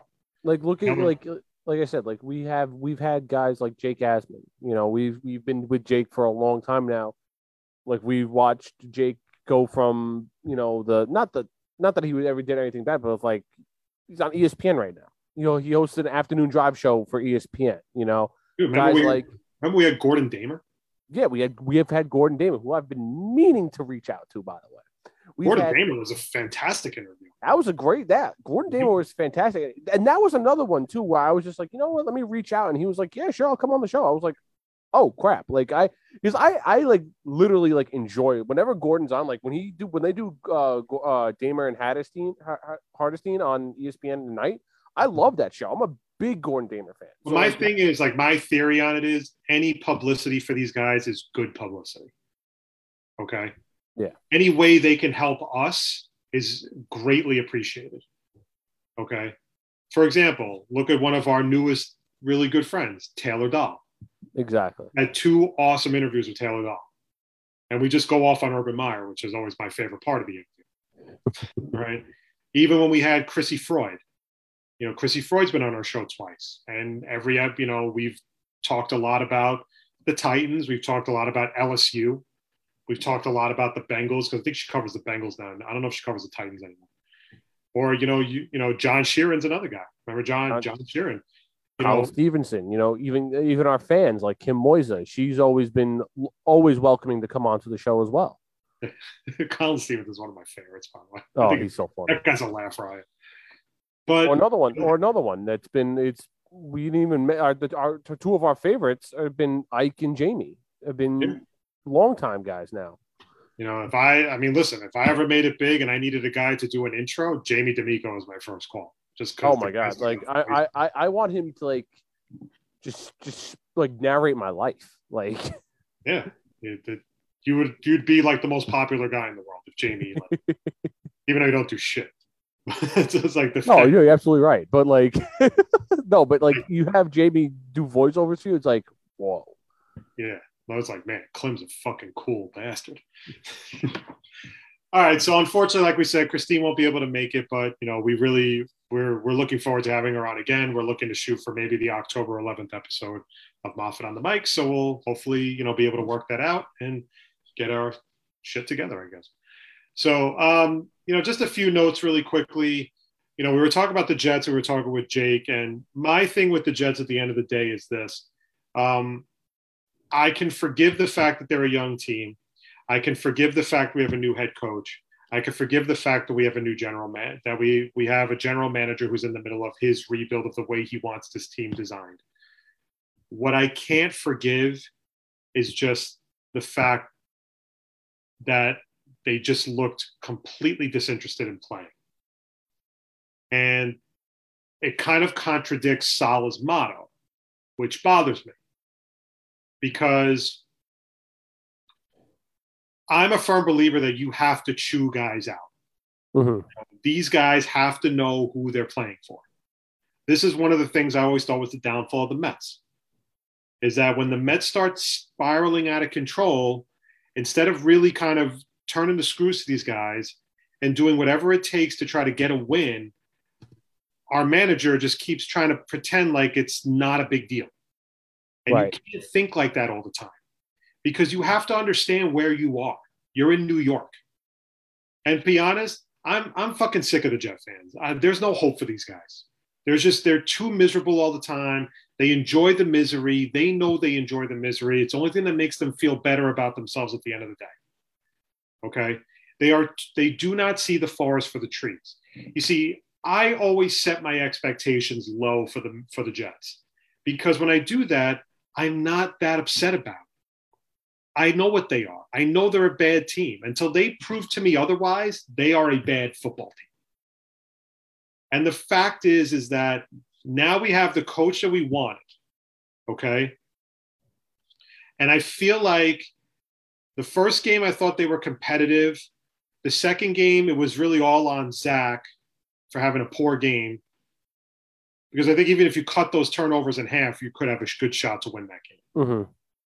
But this game just bothered me on so many levels because, you know, all week long I heard, yeah, the guys are really chomping at the bit to get back out there and everything. And then you get that. Now, when a guy like Robert Saleh says that at a press conference, I immediately say to myself, he's going to have these guys ready. Mike LaFleur says that he's going to have these guys ready to play. And they weren't ready to play. And that's the shit that pisses me off. I don't know what it is, but it's got to be fixed. And I'm sorry, this offensive line is a disaster. Yeah, I was, you know, I was talking to one of my best friends about this today, who's a huge Jet fan. He's he's logical like us. You know, he's not one of the guys who's ready to jump off the bridge yet. But he was saying that, like, you know, like, oh, even you know, AVT stinks as an offensive lineman. I'm like, well, let's let's give AVT some credit for a You second. can't kill because- AVT right now. He's he didn't play the entire preseason, and this is his fourth game going into his fourth game as a starting guard. No, exactly. Like he's yeah, he didn't play the entire offseason. Plus, yeah, his fourth game. And look at the guys who are around him. You know, you have George Fant, who's playing out of position, let alone not even playing good. And then you have Connor McGovern, who's also not playing good. So he's got a, he's got two dog shit players around him. It, it, Okay. doesn't help. I get that part, Clem, and I and I don't disagree with you there. Yeah. My problem is is that this is also not a line of just undrafted free agents either. Yeah. Morgan Moses was on the Washington football team last year. He was a pretty freaking decent line. Everybody wanted Douglas to go sign Morgan Moses. What are you waiting for? Why isn't Douglas going after Morgan Moses? And he signs Morgan Moses, and this is what we're getting right. Okay. Connor McGovern was a guy that a lot of people liked the signing, but he hasn't really panned out that well. He was better in week two than week three. Yes. He was better against the Patriots than he was against the Broncos. You know, Van Roten has just been a disaster. Probably should have caught him. And here's the crazy part, Clem. My gut feeling what told me that Cam Clark was going to be the starting guard this year. And when he heard, when I he- remember you saying that. I was convinced that Cam Clark was going to be the starting guard this year, that Van Roten was probably not even going to make the team. Because, and then when he got hurt and his, you know, his spinal cord got all fucked up, that was it. You know, there's nothing you could do. Everybody was signed, the draft had already taken place. What are you going to do? Mhm.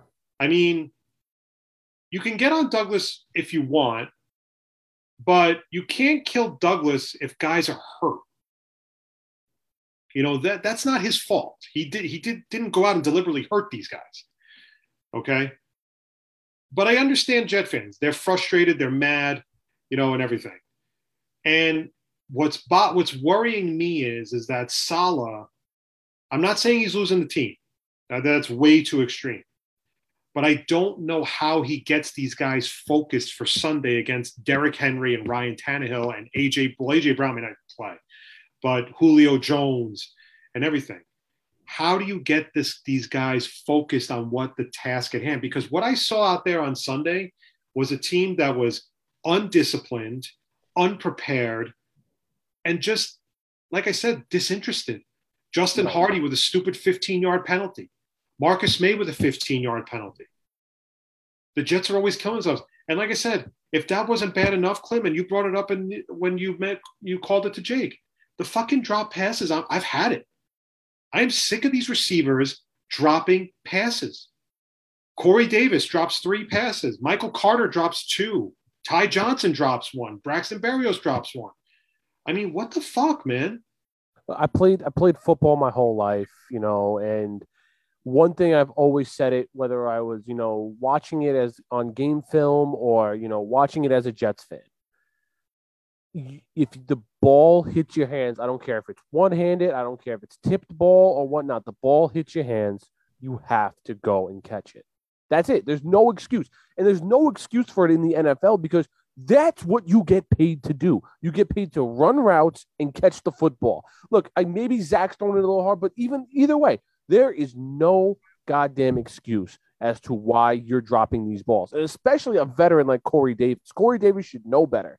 He should be be better at catching these footballs, and they're not. It is crazy. And that's one of the things that worries me because, again, I, I mean, listen, this is the youngest roster in the NFL, I think, if I'm not mistaken. I could be wrong, but I think that's what the case is. Okay. A young roster like this has no excuse not to show up on Sunday because you should be playing every game like your job is on the line. You should be playing every game like your life depends on. it. Like if you play like shit on Sunday, then Monday you're going to get cut. That's how a young team should be playing. Right. Every game. Doesn't matter. Doesn't matter how bad you are. Doesn't matter what city you represent. That's how you should be playing every game.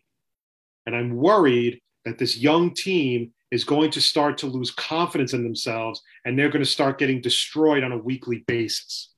Look, And I it's get it. Saleh's responsibility and it's Mike LaFleur's responsibility to put these guys in the best situations to win. I don't want to fucking hear it during the press conference. I'm sick of listening to the daily press conferences where we hear this same shit over and over. You are responsible. And I love Robert Saleh, and I'm not jumping off the Saleh bandwagon one bit. I'm not jumping off the Mike LaFleur bandwagon. Okay? Because I'll take them over what we had last year any day of the week. And I understand that it's a growing, it's a growing pains with coaching too, because Saleh's never been a head coach before, and LaFleur's never been a play caller. But with all due respect, Clem, I think in some ways Adam Gase is correct. You don't, it's not that hard to call plays, mhm. especially in this type of an offense. It's not that fucking hard. Stop making it more difficult than it needs to be. No, you're right. Your guys are dropping passes, you need to fucking tear them a new asshole at halftime because it is inexcusable for Corey Davis, Braxton Berrios, all these receivers. Michael Carter should have had a fucking touchdown. He dropped that goddamn ball. All right. It is inexcusable for these guys to be dropping passes left and right all day. And if they catch those passes, that's what's going to make Zach Wilson a better quarterback. Mhm. But all the Jet fan sees is that he threw for 160 yards and he threw two picks. So they all think he sucks now. But there's so many other underlying problems with this team right now. The running game is hit or miss. 152 yards against the Patriots, couldn't barely get past the line of scrimmage against the Broncos. Receivers are dropping passes. The offensive line isn't protecting. They're getting him killed. He's been sacked 15 times in three games. That is pathetic. And the other times that he wasn't gotten sacked, he's getting crushed back there. Yeah. Like I, don't- like I, I to to a point with these young guys, I get it. You make there are some guys who make mistakes. I get that. You know, it happens. You're still new in the NFL, but at what point do you like look? You're you're a starter on this team for a reason. Elijah Moore, we we drafted you sec in the second round for a reason. Javelin Guidry, we made you. We cut these guys because we think you can be uh, a starter. All these things. It's like, what the hell's going on? Like pick up your shit, act like a fucking leader, and let's go. Let's stop making these mistakes. Because we we put you guys here for a reason. We believe in you. Now now return us the favor and play like a New York Jet. But here's the thing, Clem. I want Saleh to start getting angry at these guys. Okay? They're embarrassing you. Go out. Even if you got to tear some heads off, man, it's okay. I love what Quinnen Williams said yesterday. He basically called out the team. Said, you know, we got to stop making stupid mistakes. He called out the team. Which is what you need. Which is absolutely what you need. Now, very simple. Go do that in the fucking locker room. Those guys need to hear it because right now, those young guys are getting a little complacent. They know nobody's challenging them right now. The Michael Carters and the Elijah Moores and everything. Nobody's challenging those guys. You have to fucking make them understand what's at stake. You don't want to go into this game on Sunday against Tennessee and embarrass yourself again. Right. You don't want that. Not in front of this fan base. They'll boo you to fucking kingdom come. Because, you know, like Jake said, and I agree with Jake, you know, for the most part, they are tired. They're frustrated. You think I want to drive out to MetLife Stadium every Sunday with this as a season ticket holder and go watch that and then got to live, think about that all the way home while I'm stuck in traffic? No, you Hell don't. no, man. Like and like Jake said too, we're not like the realistic Jet fans. We're not expecting wins. You know, we're not expecting any of that. What we're expecting as Jet fans is progress, and we're not even seeing that. That's the then that's the terrible part.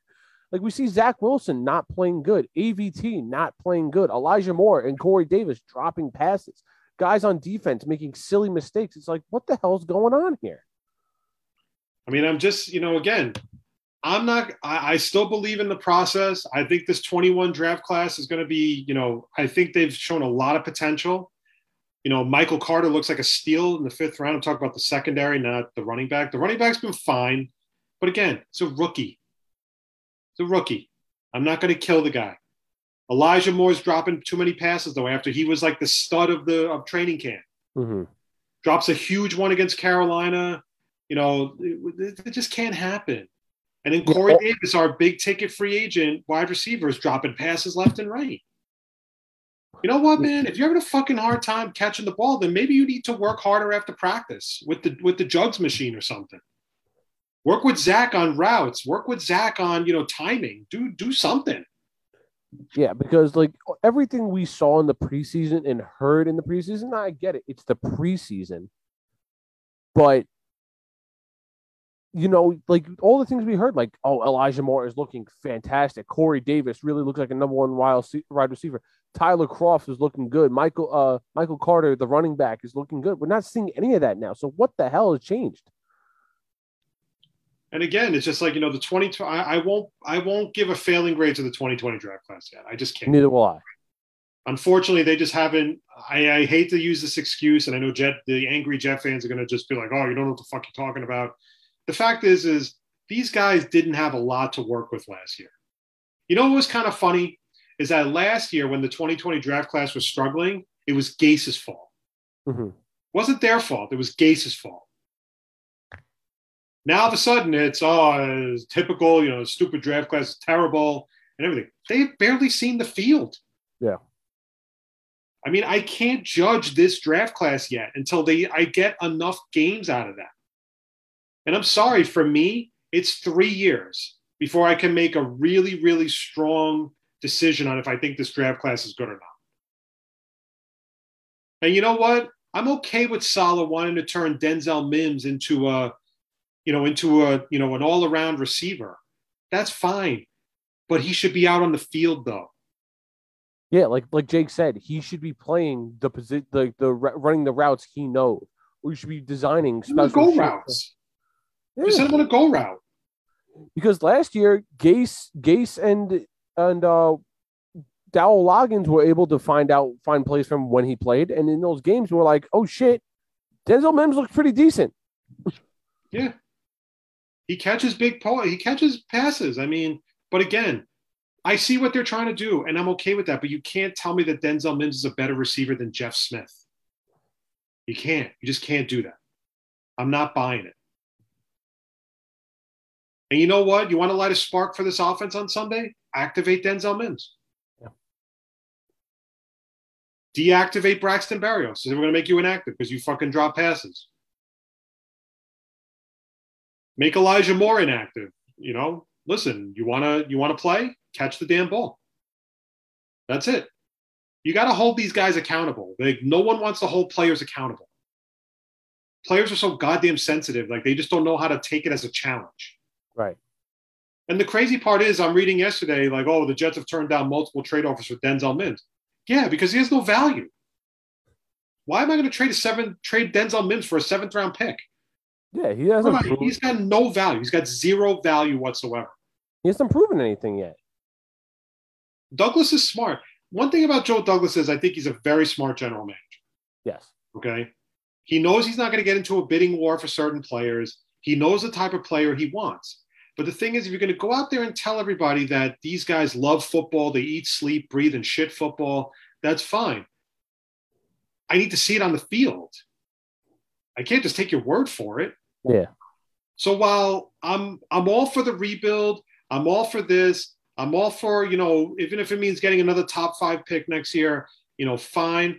Seattle lost yesterday. They're one and two, so that is kind of a decent thing as well.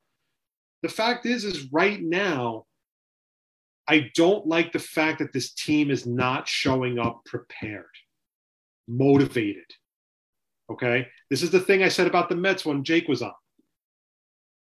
The one thing I will never understand about the New York Mets baseball team this year it shows their immaturity. It shows no fucking leadership on their roster or anything. And their manager's a fucking idiot.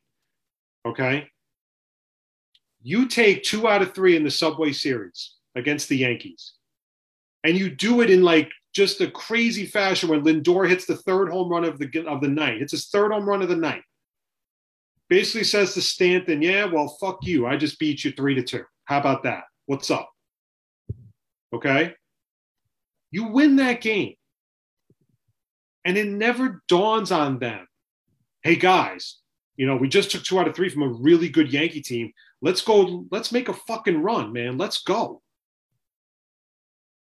And what happens? They get their asses handed to them by St. Louis. All three games. They get shut out the day after they beat the Yankees.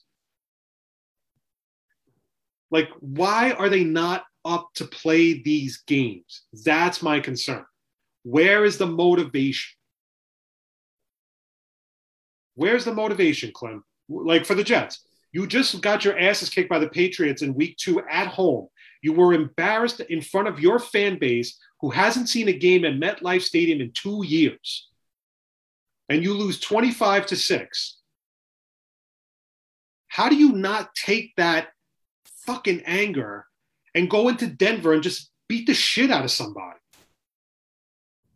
Like, how? Like, I, I don't understand. What am I missing?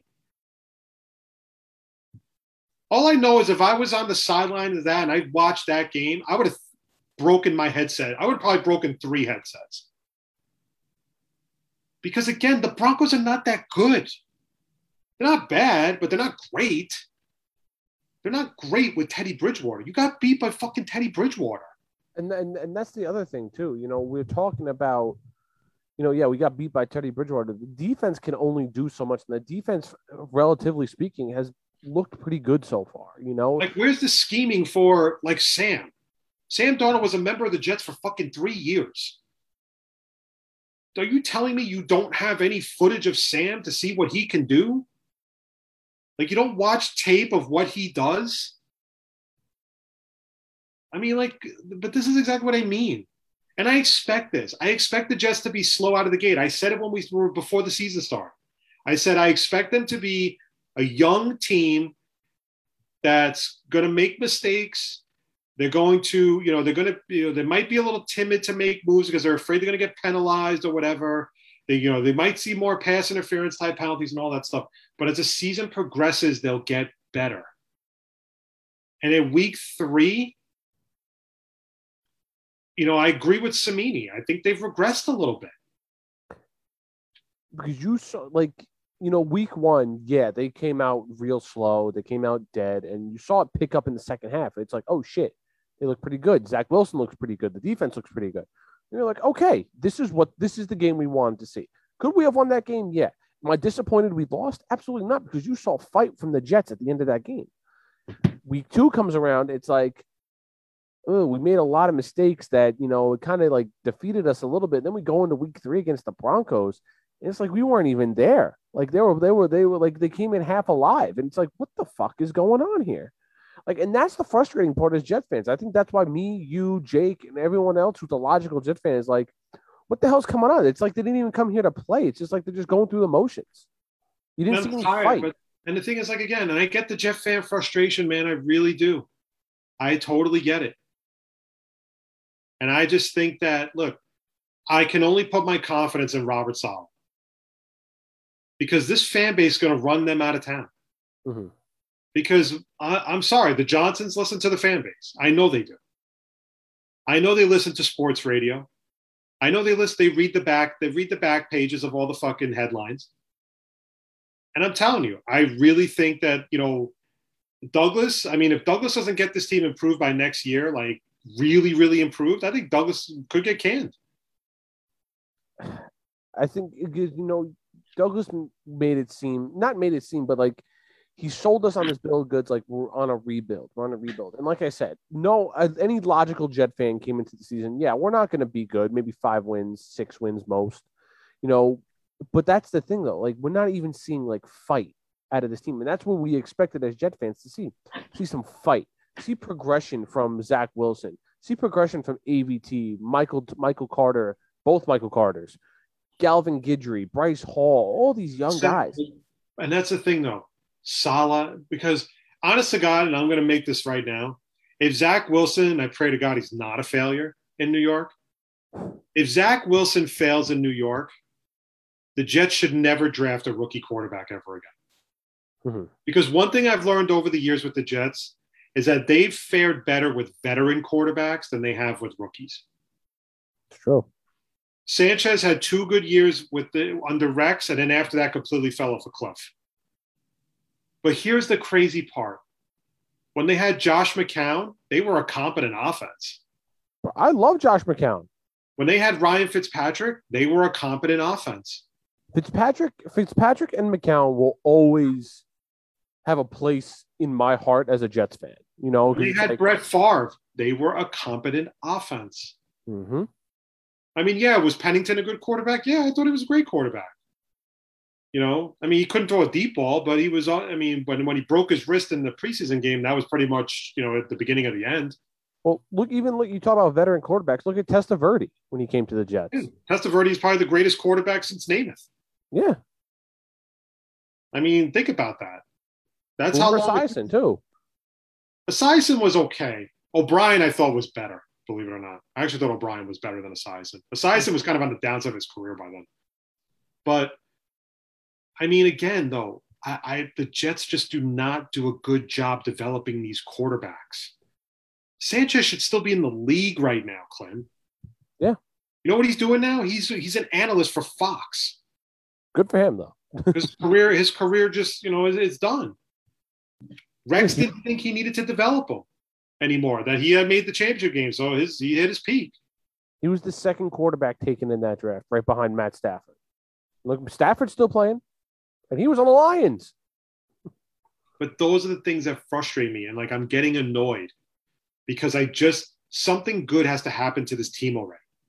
Just like I said about the Mets. You know, the one thing that frustrates me about the Mets is that they make trades that we like, they sign players that we like, and everything. Fans want these guys, the Mets go out and get them, and then they come to New York and they suck. Lindor didn't really have a great first season in New York. McCann was terrible in New York. Everybody's favorite whipping boy, who's actually been one of the better players on the team, is Edwin Diaz. Edwin Diaz hasn't really been a bad pitcher. Yeah, he's blown his saves. I'm not saying, you know, he hasn't. It's not Mariano Rivera, but, you know, his ERA is like 3.5, which is normal. And he's got 30 saves on the season. The Mets don't put him in enough situations to close games because they suck.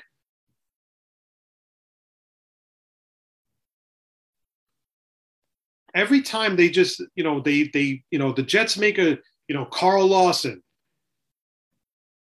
Keelan Cole, Corey Davis, you know drafting Zach Wilson, trading up to get Alijah Vera Tucker, drafting Elijah Moore. And what happened? Lamarcus Joyner was another signing I like. And what and let's see what happens. Lawson ruptures his Achilles. Joyner tears his tricep muscle or something like that. He's out for the season. Jarrad Davis out until at least week six. Zach's getting killed behind a crappy offensive line again. Elijah Moore's dropping passes. It's frustrating.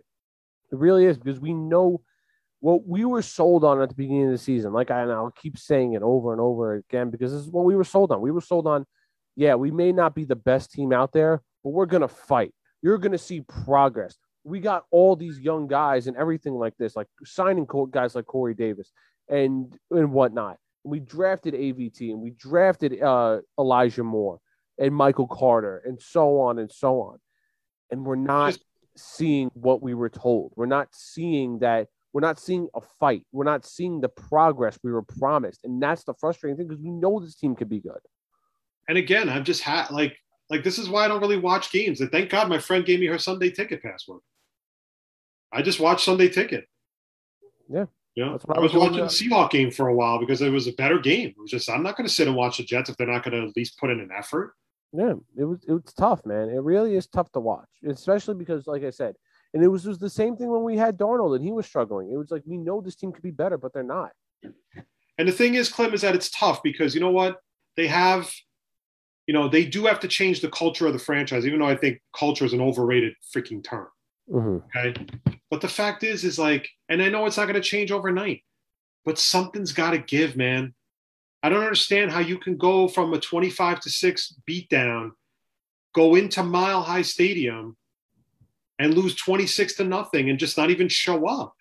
How do you not want to get that taste out of your mouth of getting your ass kicked by New England and Belichick for the 50th time? Those are the things that frustrate me more than anything. It's not the fact that the team is, you know, the team is young and they're inexperienced with a rookie quarterback and a rookie head coach and a rookie offensive coordinator. That's fine. But the one thing I cannot figure out for the life of me with this team is how you can allow yourself to get pushed around by the New England Patriots in your first home game in front of fans in two years. Okay? With an offense that, quite frankly, is worse than Adam Gase's. And then in week three, when you just want to go out there and beat the piss out of Denver because of, you know, you just want to get that taste of New England, the, the New England loss out of your mouth, you get your ass kicked by Denver worse than you did against New England. That's got to be fixed. Saleh's got to fix it. He's got to figure out a way. If you got to yell and scream at them, then you fucking yell and scream at them. I don't care what your philosophy's been in the past. They have to buy into what you're selling.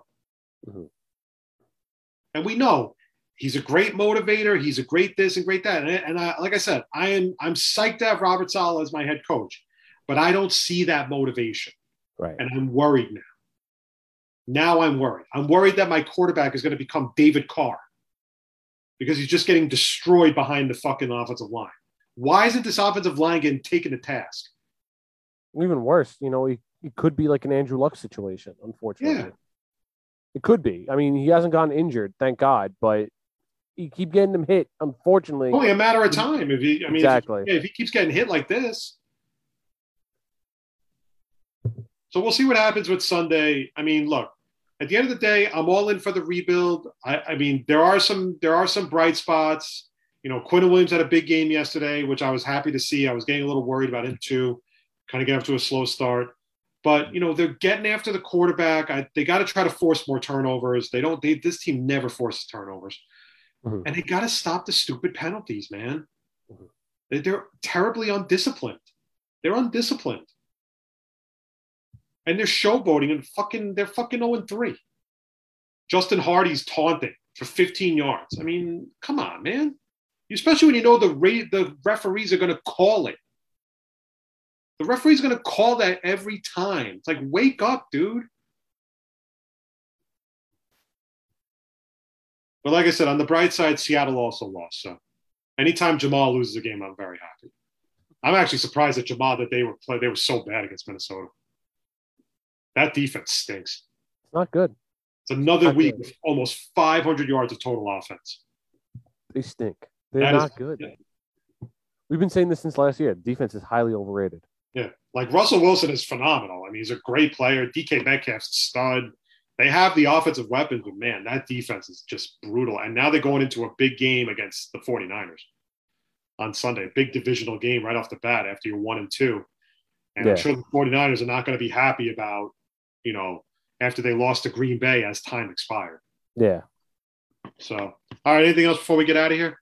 Yes. Two things. First, um, did you watch Extreme Rules last night? I did not, and I will not, Yeah, it didn't. I mean, because I knew there were going to be no title changes. And yeah, Sasha Banks came back. Whoop de freaking do. she looked, I don't real, really care. she looked real good last night. I don't like I don't like heel Becky Lynch. I'm not a fan. I don't like the whole over the They- They're, they're, they're trying. They're trying to force her to be a heel, and it's like it's like the same thing, kind of when like Stone Cold when they wanted to make Stone Cold a heel, but it just didn't work because every, he was just so over. Yeah. That's what, exactly Not. what they're it, it is here. You can never come out with the fucking red fur coat all you want. Ain't gonna mean shit. I'm telling you right now, you're better off turning Bianca Belair heel than Becky Lynch. You'll No, have you're better, it'll be easier for you to turn Bianca Belair as a heel. But it was a just an. old. I didn't watch the main event, but it was an eh pay per view. It wasn't.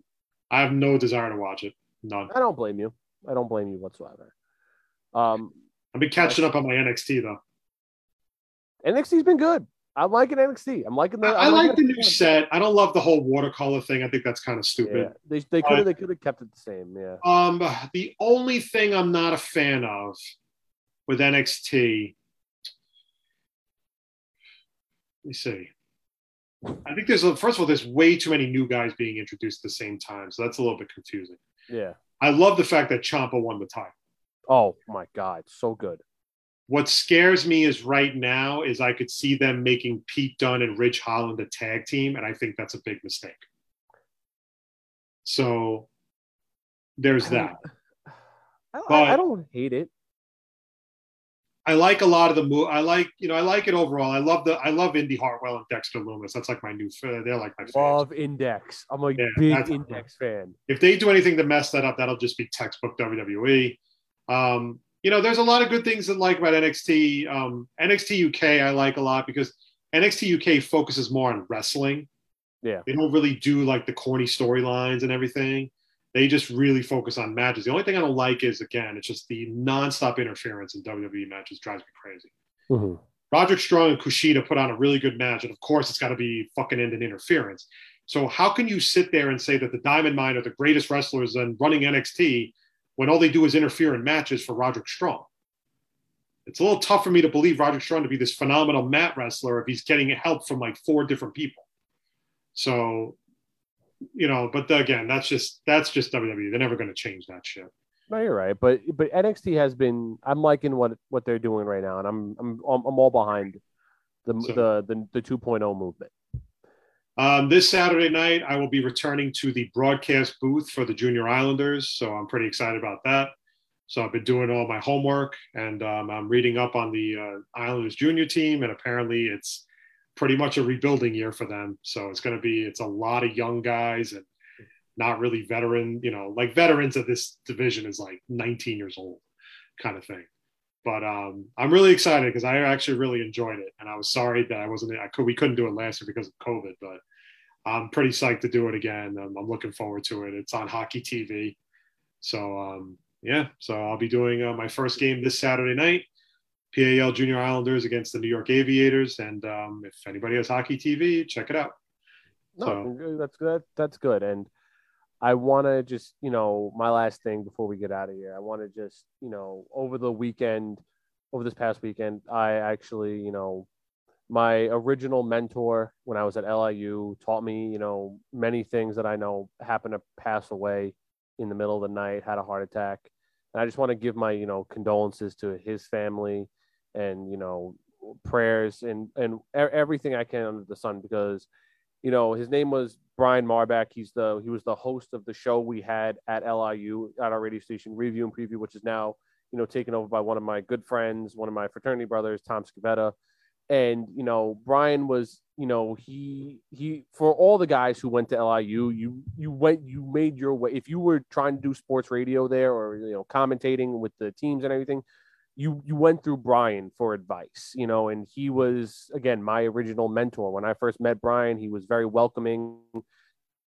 When I used to do the show there with him, it was it was just a very you know very like welcoming feeling, and he he helped me a lot, you know, in st- starting out as a you know broadcast major, as a as a radio guy, you know, doing what we do now. I wouldn't I wouldn't we wouldn't be where we are now without you know Brian's help, you know, and I just want to again send my condolences and my prayers to Brian. You know that he may he rest in peace and send my ever my heart, my love, and everything out to his family and whatnot. I just had to say that before we ended this show. Hey, Clint, man, that's really good, man. That's really important, and uh, I'm glad you used the time to pay respects to you know somebody who meant a lot in your life, and Yeah. you know that's that's good. So you know when we got peace. the when I when I got the text about it from my friend Tom, you know, I was just like, he had un- unfortunately had a heart attack in, in the middle of the night. It was it was tough because you know he was he was a pretty young guy, maybe like fifties about. I don't know his exact age, but again, like I wouldn't we wouldn't be what we were doing. I probably would have never met you at Worldwide or the show that should not be named. I would have never met you there if it wasn't for you know my introduction to Brian in that radio station. And you know, look where we are now, three three years down the road after we first met, and we're doing we're doing this on our on our own thing. You know, I'll and I just- I'll never I- forget the day when we both left together. oh, that was that was great. You were But so again, we, they thought you were going to stick around and everything, and I'm like, I told you, I was like, look, you do what you got to do. I said, I'm Yeah. just done. So and like, you're like, yeah, I'm out. it's like deuces. It's like that I- could have been the funniest thing ever. Yeah, I, I like I said, I wasn't doing the show. I wasn't doing it because I knew exactly what was going to happen to me if I stayed there, and I was just like, yeah, I'm not. I don't want to do that. And I was like, if Craig's going, I'm going. So deuces. I just But remember, again, like, I, I just remember talking to you about it. I said, look, you do what Chris Klim wants to do. Like, I'm just telling you, I'm not in it. I'm not telling you to leave with me. If you want to stay, you're more than welcome to stay. You know, you've been a big part of my show, but it's totally up to you if you want to go. And I remember, like, you texted me the next day, yeah, it's my last day, too. so it's like, okay. but again, like I would have never gotten to that point if it wasn't for my introduction, meeting Brian. You know, getting me warm into the into the radio field. You know, being on review and preview. And I want to give a shout out to again my friend Tom Scavetta, my fraternity brother, for continuing his show. You know, even after Actually, Brian It's funny you mentioned that because I saw that they're looking for podcasters. yes, they know are. ever You know, I don't know if you ever is. I don't know if you ever used their platform or not, but I, I I- haven't texted Tom, but in a while, and I really should because you know Tom, he's very good, very knowledgeable. He works with uh, NBC Sports, so I got to I got to shoot him a more more text on like you know, and he's a huge Giants fan and a Notre Dame fan, by the way. Yeah. But again, a, sh- a, good shout out to him as well because you know he's con- he's going to continue on Brian's legacy with the review and preview show. And again, I wouldn't be here. Some of the guys, some of my, my dear friends at LIU wouldn't be where they are if it wasn't for you know Brian. If it wasn't for us going through him and him basically mentoring us for our time at at LIU. Awesome, man, that was pretty. That was an awesome speech. Seriously, you know, you always want to always pay respects to the people who got you where you are, Mhm. and uh, that's definitely a positive thing. And may he rest in peace. You know, it's gut wrenching sometimes. You know, It is. It, it, it, like I said, like I, it's not like you know, like me and Brian were never like close, like me and you. Like we're close, we text all the time and everything like that. But Brian was, like I said, Brian was able to, you know, Oh. teach me some things. hold like on. I text. You don't necessarily I, am answer. so. I'm I'm so bad at texting. I'm Like, so I'm like. I'm like, what the fuck? It's like you, we're going on the air in two hours. What's where You're is not it? the only one. I can promise you that. It's not. It's not you. It's everyone. And It's this all is for all my friends who who, who I like. I don't answer back or whatever. I'm so sorry because I'm just the worst. I mean, I just have to call bullshit on that. That's all. Like you know. But go ahead. Now, now but you, but you know, but you know what I'm saying. Like, you know, it's not like me and you, but like I said, Brian was able to teach me. You know, th- anytime I was coming into the show, or any other time I was co- coming into LIU, or even when I, you know, was able to do my uh, broadcasting, like when I did play by play and comment color commentary for the football team. Like Brian helped me with such a big help with that, and I just want to say, you know, thank you to him and rest in peace, and giving all my condolences to his family and and loved ones. All right. Well, on that note, we are going. That'll do it for the Moffat on the Mic show for this Monday night, and we'd like to thank everybody for checking us out. We'd like to thank, of course, the one and only Jake Asman for hanging out with us, making us feel better about ourselves for being Jets fans, and uh, always taking the time because Jake's, you know, Jake's been on a roll, man. Between his E Yes. ESPN show, his YouTube show's got, you know, his YouTube channel has over seven thousand subscribers right now He puts out a lot of awesome Jets content with some really awesome special guests, Jets reporters, bloggers, you know, all those social media guys and everything. So uh, we always look forward to having him on the show. We always appreciate him taking the time to come hang out with us and everything. And uh, we are we do apologize for anybody who was hoping to see uh, Christine Wen on today, but unfortunately she had a little bit of a scheduling conflict and she was unable to join us at our 10:15 spot. But that's okay we still love her. We still want her to be a part of the show, and we always look forward to having her on. And we can't wait to have her on again in the future. We're looking at possibly not next Monday, but the following Monday, which I think would be Columbus Day. Mhm. So um, that could be it. So we'll uh, we'll see what happens there. But uh, again, you know, we appreciate Christine also taking time out to hang out with us, and uh, we're sorry we couldn't make it happen today, but we will do it very soon. Clem, thank you for holding it down like you normally do. Uh, you can follow the show as always on Instagram at Moff on the Mic and on my Facebook page as well. You can follow Clem and the A1 Sports Network on Instagram, Twitter, and Facebook. On behalf of, of Clem, this is Craig. Everybody, wherever you are, stay safe. Have a great rest of the week. We will be back next Monday night, probably 8 o'clock start time, like we always do. And uh, that's it. So, everybody, have a great week. Stay safe. Back again next Monday night. Take it easy.